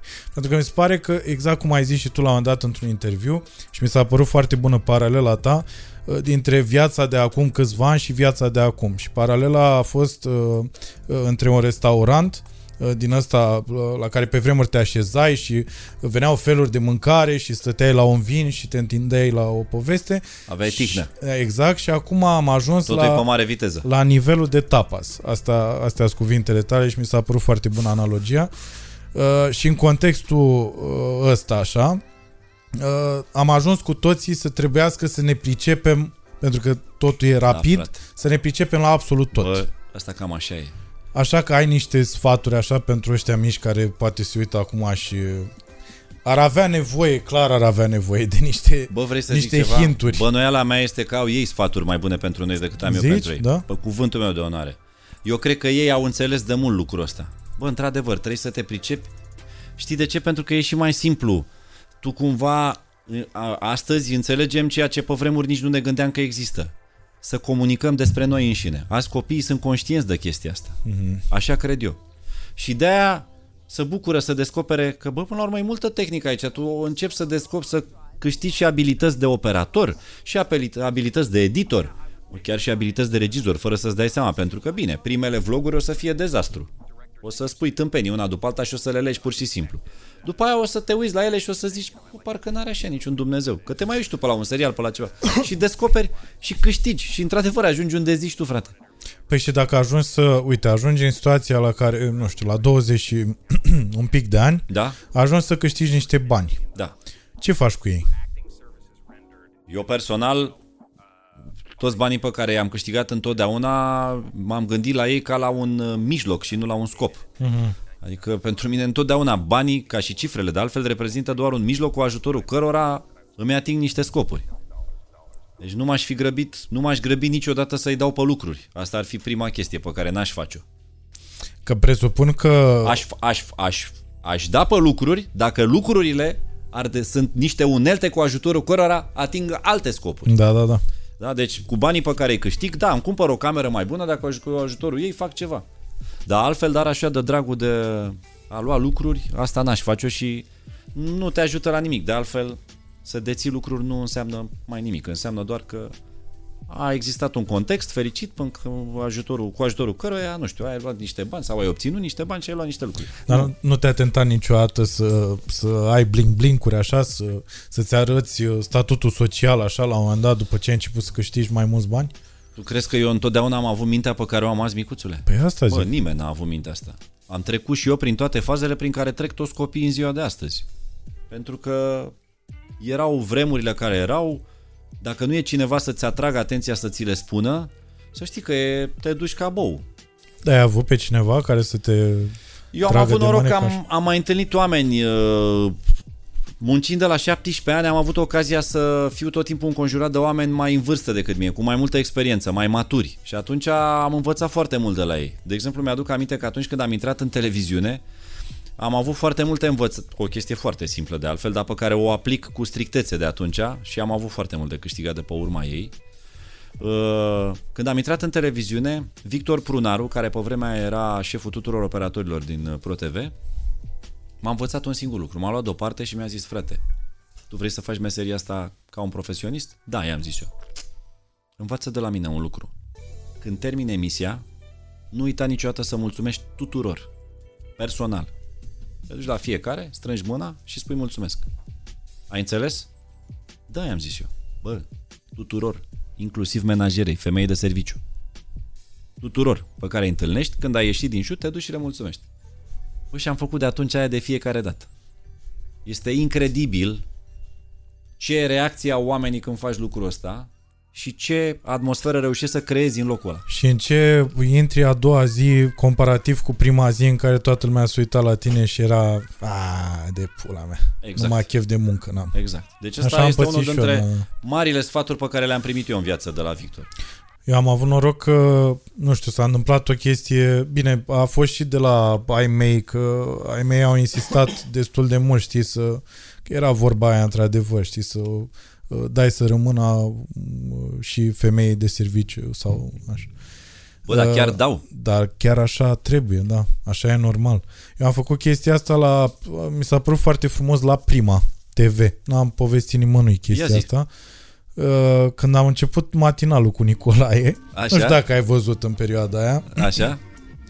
Bă, eram amândoi, uh, adică nici nu mai eram copii să nu, ș- chiar să nu știm ce se întâmplă acolo, dar nici nu eram uh, niște oameni de televiziune. Așa. Bă, și au venit oamenii aia pentru că venise uh, toată treaba după perioada în care uh, se revânduse Prima TV către burci. Știi? Așa.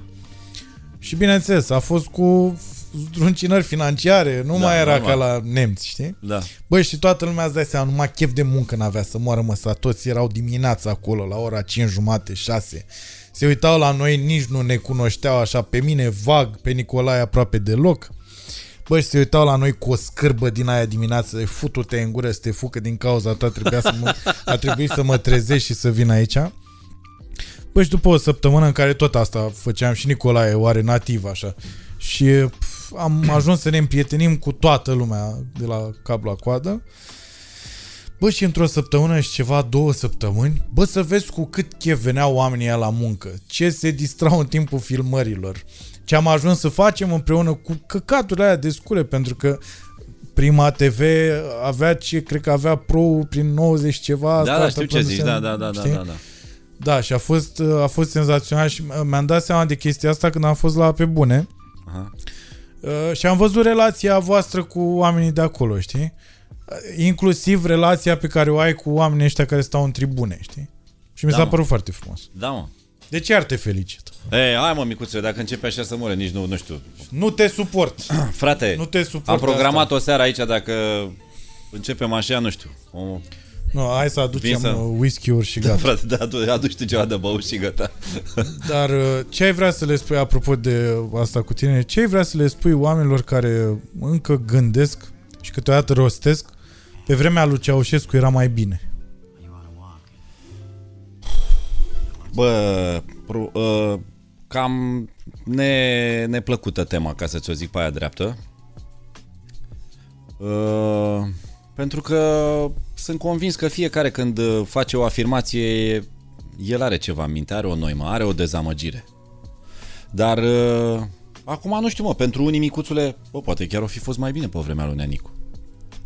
Dar cel nu puțin... crezi că e sindromul Stockholm mai mult așa de... Poate să fie și ăsta, da. Poate să fie și ăsta. Uh, pentru mine, în mod cert, n-ar fi fost mai bine pe vremea lui Neanicu. Uh, n-am avut, uh, nu că n-am avut niciun beneficiu, era, bă, am trăit prost, rău, foarte prost, în sensul în care, să știi că pe mine nu mă omora foarte tare faptul că n-aveam bani să trec strada. Asta era, după părerea mea, cea mai ușor de suportat. Pe mine ce începuse să mă doare pentru că începusem să fiu mare. Eu totuși, când am, m-a prins Revoluția, eu sunt născut în octombrie și Revoluția a venit în decembrie. Aveam 17 ani și un pic. Eram destul de conștient. Problema mea cea mai mare era când îmi venea să spun ceva și eram articulat. Taci. Mm.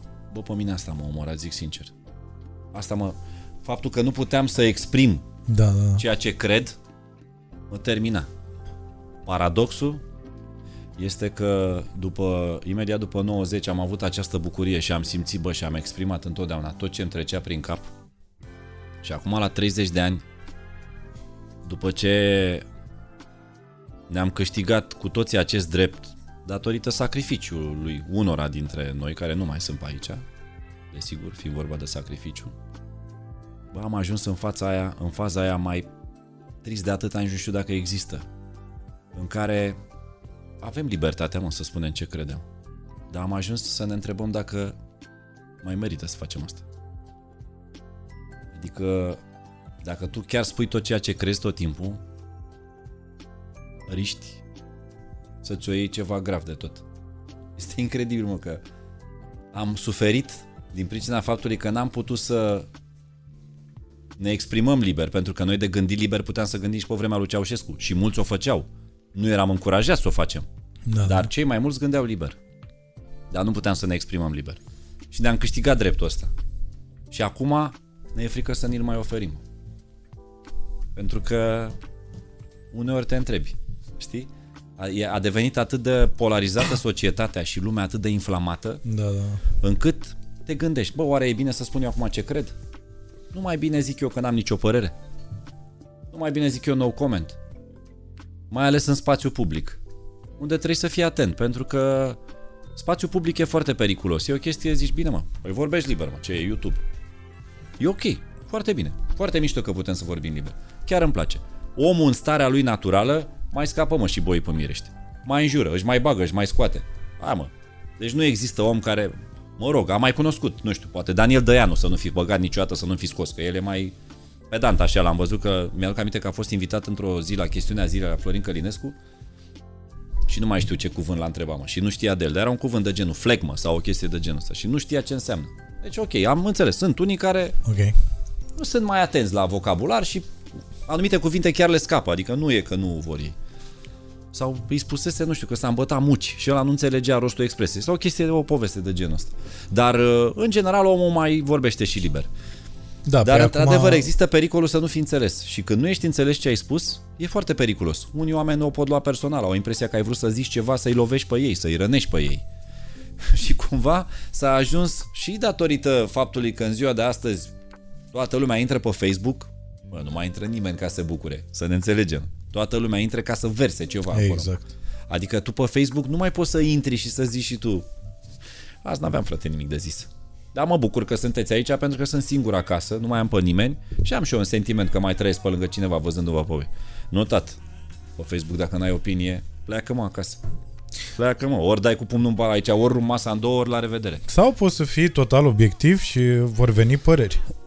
Oricum, că- că... băi, eu am o grijă în exprimare teribilă, pentru că sunt un tip non-conflictual și nu știu să spun din, din ce motiv, habar n-am din ce. Dacă apare o situație conflictuală, instinctul meu este să încerc să aplanez situația. Bă, stați mă puțin, stai mă puțin să ne liniștim. Stai mă, că sigur e o neînțelegere. Bă, așa o fac instinctual. Nu știu de ce, de unde am drăcia asta.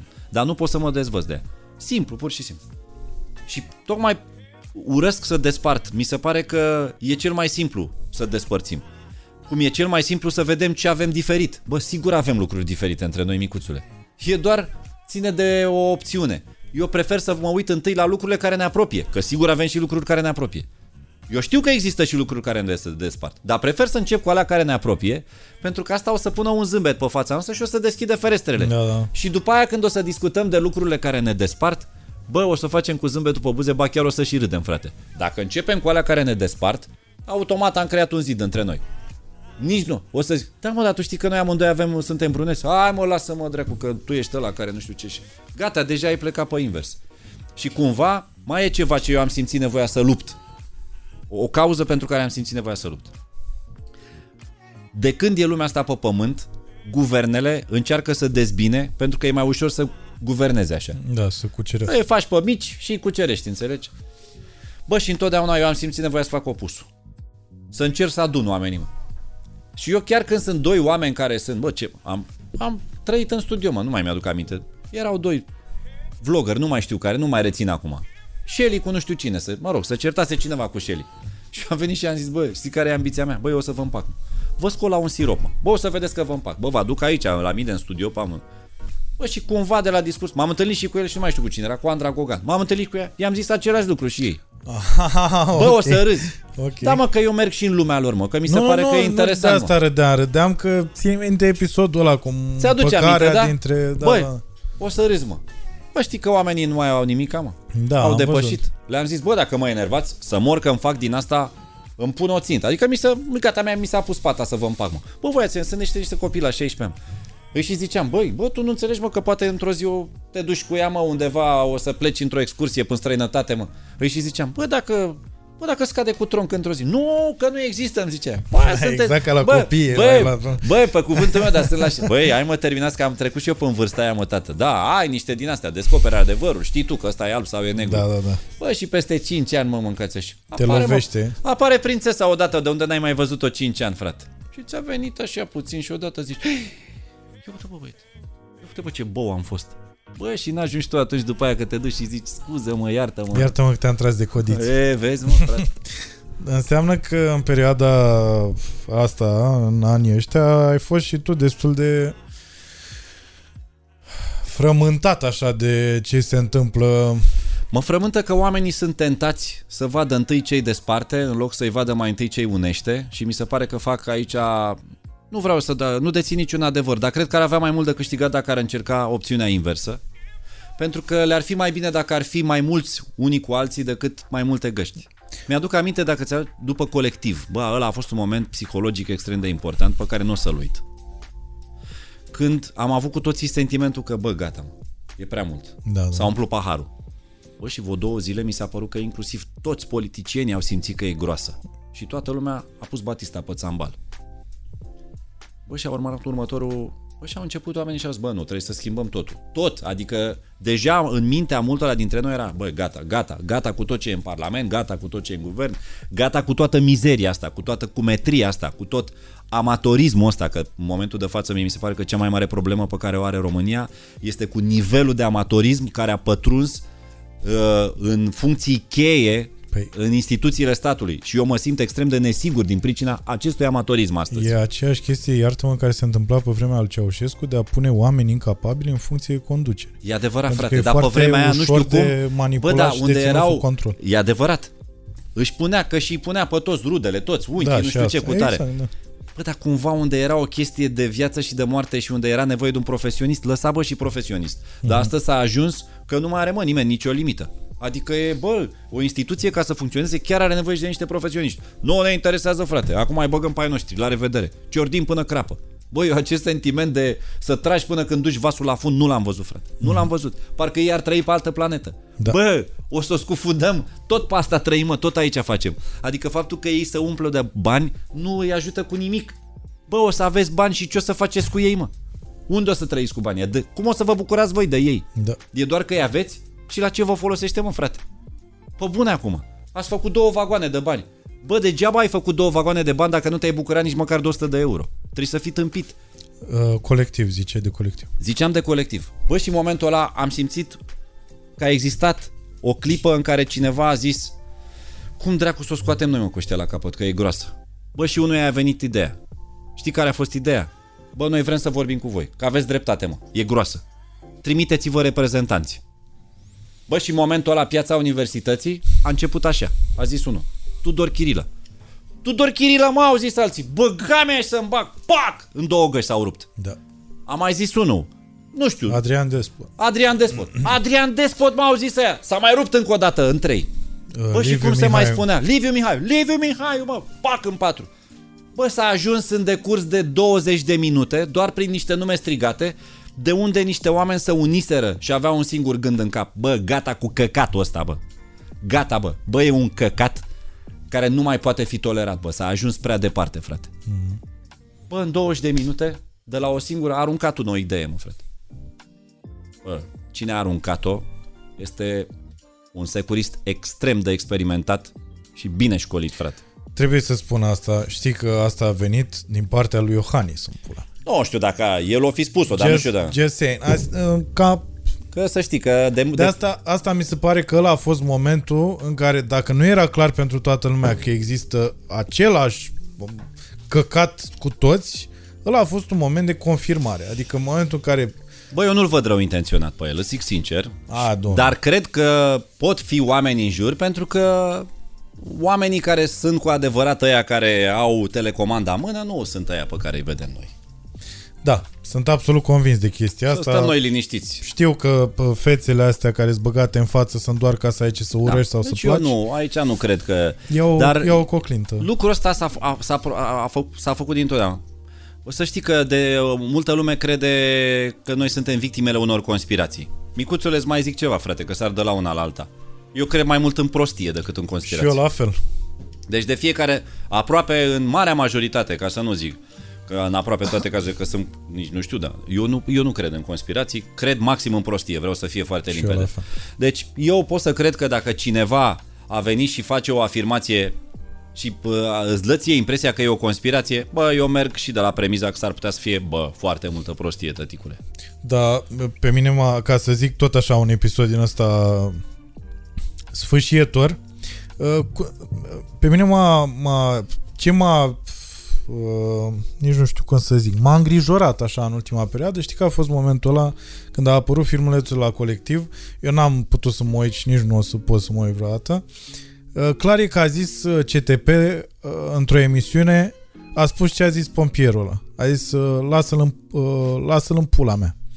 Uh, bă, și nimeni... Deci mie mi se pare, uh, Eu nu știu, serios de, vorbind, n-am văzut, nu știu despre ce vorbești. a fost o chestie în care uh, în filmulețul ăla de la colectiv Nici, Unul- nici eu n-am putut să mă uit la Bă, nu am niște limite, ți-am zis, eu nu pot să mă uit Exact. nici la accidentarea lui Candito Vex, deci cu atât mai puțin la Mai ales că au fost și apropiați acolo și așa. Și uh, era unul de la intervenție uh, și uh, spuneau de un tip care, uh, pe care tocmai îl scoseseră de acolo și probabil nu mai era în viață uh, și toți ziceau de el să-l ia pentru că era pus efectiv ca pe, nu știu, ca un sac de cartofi așa. Și el a spus, lasă-l în pula mea. Știi, ăla de la intervenție. Și acum dezbăteau chestia asta la, la, la TV și uh, lui CTP i s-a părut atât de îngrozitor totul și l-a uh, efectiv l-a agresat toată treaba aia și a spus în direct asta a spus ăla că, că de ce cenzurați? A spus de ce cenzurați? Spuneți direct ce a zis ăla. Ăla a zis lasă-l în pula mea. Și acum mi se pare că după toată chestia asta, care cumva spune și un punct, știi, la toată conspirația, uh, aici, asta e, uh, voiam să fac o paralelă între uh, oamenii care au senzația că a fost o conspirație acolo și toți oamenii care aveau senzația că căcatul ăla cu ordin de la nu știu cine, pula, în fin. Și asta mi se părea că ți închide cercul și că spune un punct și că, domnule, cam asta a fost. A fost incompetență, prostie, N-a fost în niciun caz o conspirație și Doamne ferește să pățești și tu așa ceva, pentru că fix în situația aia vei fi și tu și vei fi dat în pula cuiva. Și după tot, după tot momentul ăla, ce mi se pare mie, că mi se pare că înfrânge așa sufletul, e faptul că reacția oamenilor a fost aproape de zero. Adică în momentul în care și pe nea CTP l-a luat de a zis-o în direct, ceea ce știi că da. unii oameni n-ar face-o decât da. dacă ar fi... Bă, și reacția oamenilor a fost la fel de, de sfâșietoare, exact cum mi s-a părut reacția oamenilor de atunci, de, au început să se fută în gură de pe cine se trimită în fața lui Iohannis. Da, mă, pentru că e normal, mă. Bă, n-avem, noi nu avem educația asta și nu ne dăm seama. Noi picăm repede în capcane, mă. Pentru că nimeni nu a încurajat educația. Pentru că e o altă șmecherie și aici.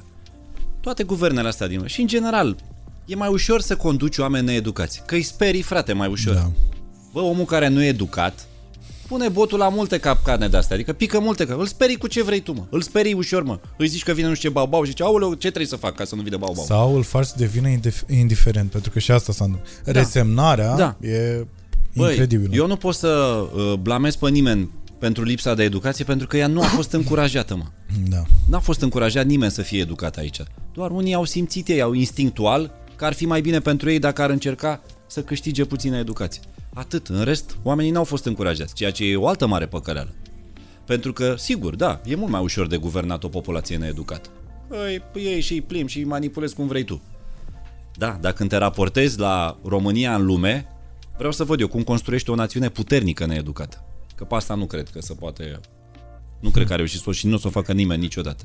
În momentul ăla, tu devii ești în bătaia vântului, frate. Vine cine vrea peste tine și te face că tu, așa cum te-a făcut ăla care e la conducere, te poate face și unul din afară, să știi. Tot la fel de needucat ești și în raport cu el.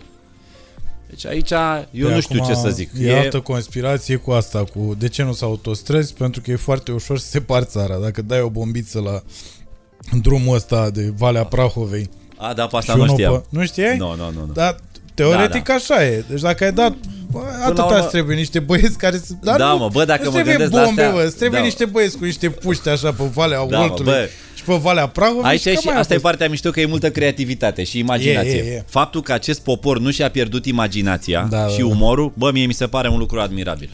Da, da. Dar apropo de umor, cum ți se pare treaba asta că... Bă, lucru cu care nu poți să te mint. Zi sunt uh, aproape sunt de acord. Cum ți se pare când, când vine un DJ din, din afară, da? Așa. Și se spune ăsta, eu, eu, îmi pare rău, eu și ignorant la capitolul ăsta, nu-i cunosc. Zi. Armin Van, Van Buren. Van Buren, da. Ok. Armin Van Ola- Buren. Orandez. Domnule, când da. vine domnul DJ, că vine cu sticul da. de 4 tera sau da. cât o fi. Și că dacă și-a pierdut sticul, e inutil omul ăla. Așa. Ce părere ai de chestia asta? Băi, lumea poate și închipuie că păsticul ăla e un uh, set gata făcut. E un set gata făcut. Nu, tată, sunt piesele piesă cu piesă. Și eu ce folosesc. înseamnă piesă cu piesă? Trec cu trec, MP3, uite. Hai că-ți arăt imediat ce înseamnă. Am și la mine. Eu eram convins că pe sticul ăla... Sunt gata legate. Vi, da, mă, că vii, nu, mă, bagi... Nu, mă! cum te-ai uitat în seara Ce aveți mai aici? Păi am Așa, să văd dacă vin cu playere, da, da, da. să bag da. un USB aici? Da, da, da, da. Așa, gata. Nu, frate, nu. Hai, să vină milioanele. Uite, o să vin cu sticul să vezi. Nu, pe stick am piese, le-am trecurile MP3, cum le luai pe vremuri. Ah. Doar că, într-adevăr, eu le am într-o rădăcină, dar când bag stick un player-ul ăla în uh, Pioneer-ul ăla, am exportat în stick ăla cu un software. Și le vede, o să-ți arăt imediat ca să înțelegi ce le vede. Ca să nu zici că e o tâmpenie, stai așa, ca să, ca să înțelegi că e mai bine, ca să e Există un software cu care mă ajut să-mi pun piesele... A, nu găsește că le-am pe un hard extern, deci n-am ce să-ți arăt. Le-am organizate în niște playlisturi. Uh-huh. Le văd mai ușor, le găsesc mai ușor, dar ele nu sunt gata mixate. Da, deci le ai organizate. Da, le-am doar organizate cum ar veni niște le și le văd mai repede. Le-am pe sertare, știu. Exact. Mă uit, bă, acum ar trebui ceva bun și trag că am acces ah, mai okay, repede okay, la ele. Okay. Dar le iau piesă cu piesă din stick Fii atent, tu bași stick într-un singur uh, player, dar ele sunt legate pentru un cablu de date. Uh-huh. Și vede și celălalt ce e de pe stick-ul ăla. Își ia piesă de acolo și o încarcă în el, efectiv. Deci- și dai play și faci manual totul. Ar trebui să admirăm, practic, la toată asta, mintea omului care poate lega tot ce are, tot tera aia de Da. muzică, p- poate lega asta în așa fel încât o Să oră, construiască două, o emoție. trei, să, să țină un public Marea acolo, șmecherie nu? la DJ în ziua de astăzi nu mai e să lege două piese și să nu simți tu când a trecut dintr-una într-alta. Pentru Da. că tehnologia îți permite să faci asta fără nici cel mai mic efort astăzi. Șmecheria rămâne în continuare aceeași. Cum reușești să creezi o emoție Mhm. prin felul în care pui muzica și prin ce muzică pui, în ce ordine. Azi o băgăm pe aia, acum pe aia, acum punem una mai lentă, acum venim mai tare. Nu e atât de simplu cum pare. Delegat e simplu, îți dau eu 10 piese la rând care au același beat sau pe apropiat, îi le dai sincrona și le legi una la alta. Întrebarea mea este, creează aceeași emoție? O să te uiți și tu. Care e diferența dintre doi DJ care pun același tip de muzică, să zicem techno? O să vezi că la unii lumea e în delir și la unii mai puțin. Bă, trebuie să fie un secret. Toți fac același lucru. Le leagă la bătaie. Care e șmecheria? Unul știe să pună. Mm. Unul știe ce să pună, frate, și în ce ordine. Și creează atmosfera. Și cum zice, și e mai mult. E mai mult. Deci e și de... Deci practic e show total ăsta e, e uh, cum reușește el să-și organizeze în minte acolo tot calupul la muzical. Și mai vreau să spun ceva. Fiecare DJ din afară este și un producător muzical. Am Cei văzut, care da. sunt acum. Ei își pun în general muzicile lor, sunt Aha. compozițiile lor, producțiile lor. Sigur, e permis, nu, e, nu te împiedică cu nimic. Asta înseamnă DJ. DJ înseamnă că mânuiește niște discuri, că de acolo vine de la disc jockey. Da. Mânuitor de discuri. Da? Deci el amestecă piese. Pe vremuri, DJ nu erau și producători, puneau muzicile altora. De aici putea a, ve- a venit un sentiment din asta, bă, păi stai mă, unul se chinuie să facă muzica și vine un băiat cu un stick, alege cele mai frumoase 10 cântece să umple de bani. Bă, la prima vedere așa e, dar nu e chiar așa simplu. Băieții ăștia în primul rând că vin și 80% din muzica pe care o pun e muzica chiar a lor. Mai, mai fo- 20% mai sunt de pe la prieteni, pe care îi și promovează cu ocazia. Ăia să și bucură, sunt onorați că li s-au luat piese. Tot de DJ sunt și alea făcute. A, deci nu există hate-ul ăla de... Nu, ce sub mă, nicio frate, formă. ai Nu, băgat, mă, nu, piesa nu, n-ai mea? nicio treabă.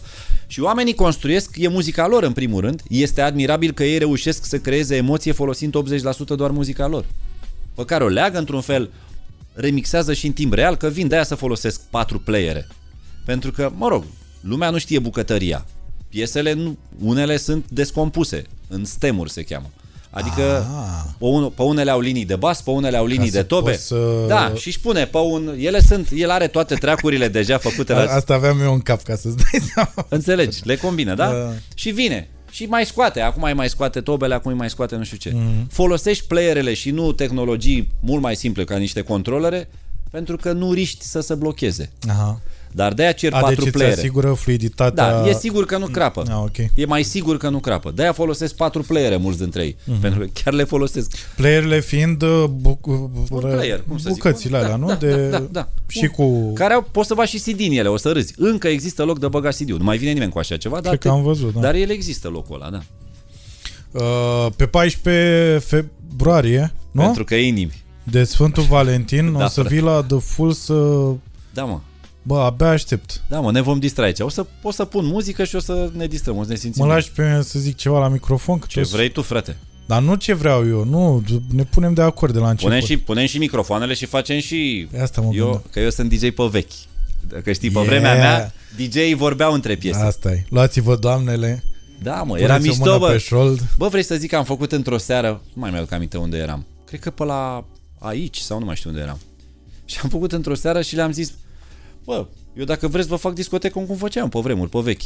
Că eu înainte să încep la radio, din asta trăiam. Mhm. Și lumea a zis, da mă, vrem. Bă, nu zici că am pus și slow-uri? Blues-uri, cum le ziceam noi atunci. Bluzuri, da. Băi, știi că a dansat lumea? Păi normal, da. Da, dans. și eu le-am spus, acum nu fac exact cum făceam, dar pe vremea mea când se puneau slow-uri, cărora, repet, le spuneam blues-uri, pentru că nu știam că e un gen muzical, credeam că așa sunt. Era așa, mergeam cu muzica la un nivel, sus, da, ridicat. Când puneam slăuri, ne gândeam că oamenii se apropie și încep să vorbească, ca să se cunoască și să se apropie și mai tare. Drept pentru care stingeam luminile și lăsam doar acea lumină, De veche. o dacă știi, acel mov de ți să văd dinții, da? Aha, ok. Da? Mamă, ce old school Galaxy la, la Panciu, bă, băiatule, discotecă din aia. Hai, Ei, bă, ei. am prins vremurile alea cu Represent neon, it. frățioare, Yeah, da? yeah. Deci lăsai doar neoanele și volumul îl scădeam 30%, îl dădeam în jos. Ok. Ca tu să poți să vorbești fără să urli, să-i urli ei în urechi. Să set the mood. Pentru că pe vremea aia oamenii așa se apropiau. Să mai uitau unii la alții, să nu știu ce și așteptau repriza de slăuri. Erau mm. multe reprize de slăuri pe seară. Și abia așteptau și o ocheau, băieții, ocheau fata, băiat, uneori ocheau doi aceeași fată și ieșea care ajungea primul, uneori ea avea de ales, danseau cu la un dans. Ce se un... găsea în municipiu? Bă, tată, așa se făceau cărțile, înțelegi? Și se apropiau, intrau în vorbă, în dialog, se cunoșteau, vedea despre ce e vorba și abia după aia se putea înfiripa ceva între ei. Și așa au apărut copiii doriți. Bravo, bravo, big up. Micuțule. Uh, scurt. Scurt, frate. Există Dumnezeu? Ha? Uh, da. Există Dumnezeu în fiecare dintre noi. Uh, la modul uh, la modul biblic, ortodox sau uh, vorbim acum Aici... într-un sens spiritual? Uh, aici discuția este extrem de complexă și cred că o să... Trebuie să pleci? Și, și, și asta mă interesează. Deci trebuie să și plec la un moment dat, dar nu e, nu de asta nu o coleză. Că s-ar putea să ne prindem degetele amândoi, nu stăpânesc atât de bine. E... Simt că Dumnezeu este o energie care există în fiecare dintre noi. Ok. Și o chestie pozitivă care e lângă noi, dar nu o vedem și poate ai văzut-o tu și ai vrea să o subliniezi așa pentru oameni? Generația asta, mă, tânără. Ok. Asta mi se pare că e chestia pozitivă care mă inspiră pe mine în fiecare zi și îmi și dă mie speranță. Băi, eu chiar cred în ei, mă, în copiii ăștia. Mi se pare că ei vor fi cu capul mult mai pe umeri decât noi, mult mai relaxați, mult mai curajoși și vor face lucrurile pe care noi n-am mai avut, poate unii dintre noi nu neapărat curajul, dar puterea să le mai facem. Pentru că tu ești mai tânăr acum și e foarte bine. O să vezi, după o vârstă, bă, e din ce în ce mai greu să te mai urnești să mai faci un lucru. Și e bine când vine cineva să-l facă din spate. Că altfel rămâne nefăcut. Am spus o prostie, acum poate o simplitate. Dar o să vedeți voi că dacă intrați, treceți dincolo de cortina asta care marcă puțin și de faptul că eu mă trezesc în fiecare dimineață la ora 6 și jumătate. Ăsta e modelul meu de vedetă favorit, ca să știi. Nu, eu mă trezesc în fiecare zi la 6 jumate pentru că țin să duc eu copiii la școală e timpul meu pe care îl petrec cu ei zi de zi. Ne trezim de dimineață, în mașină, avem discuțiile noastre, îi las la școală. Și după ce îi las la școală, eu îmi încep ziua. Astăzi primul meeting l-am avut la 8 jumate. Și de atunci am fost foc continuu până acum. Și mă uit la ceas că mâine tot la 6 jumate îi dau bam. Păi gata. Da, altfel să știi că mi-am făcut mare plăcere. Și uh... mi s-a părut foarte tare că am discutat atât de deschis lucruri care îmi stau mie pe suflet și pe care le-aș fi discutat în fața acestei camere ca să le pun pe YouTube, dar trebuie să spun că încă n-am ajuns la gradul ăla de relaxare în fața acestei camere când sunt doar eu cu ea. Mm-hmm. Și am avut rețineri. Faptul că tu ai reușit să mă provoci asta să discutăm atât de relaxat și lucruri serioase, mă, că am trecut și până lucruri foarte serioase, e o mare șmecherie. Îmi dă și mie un curaj în plus.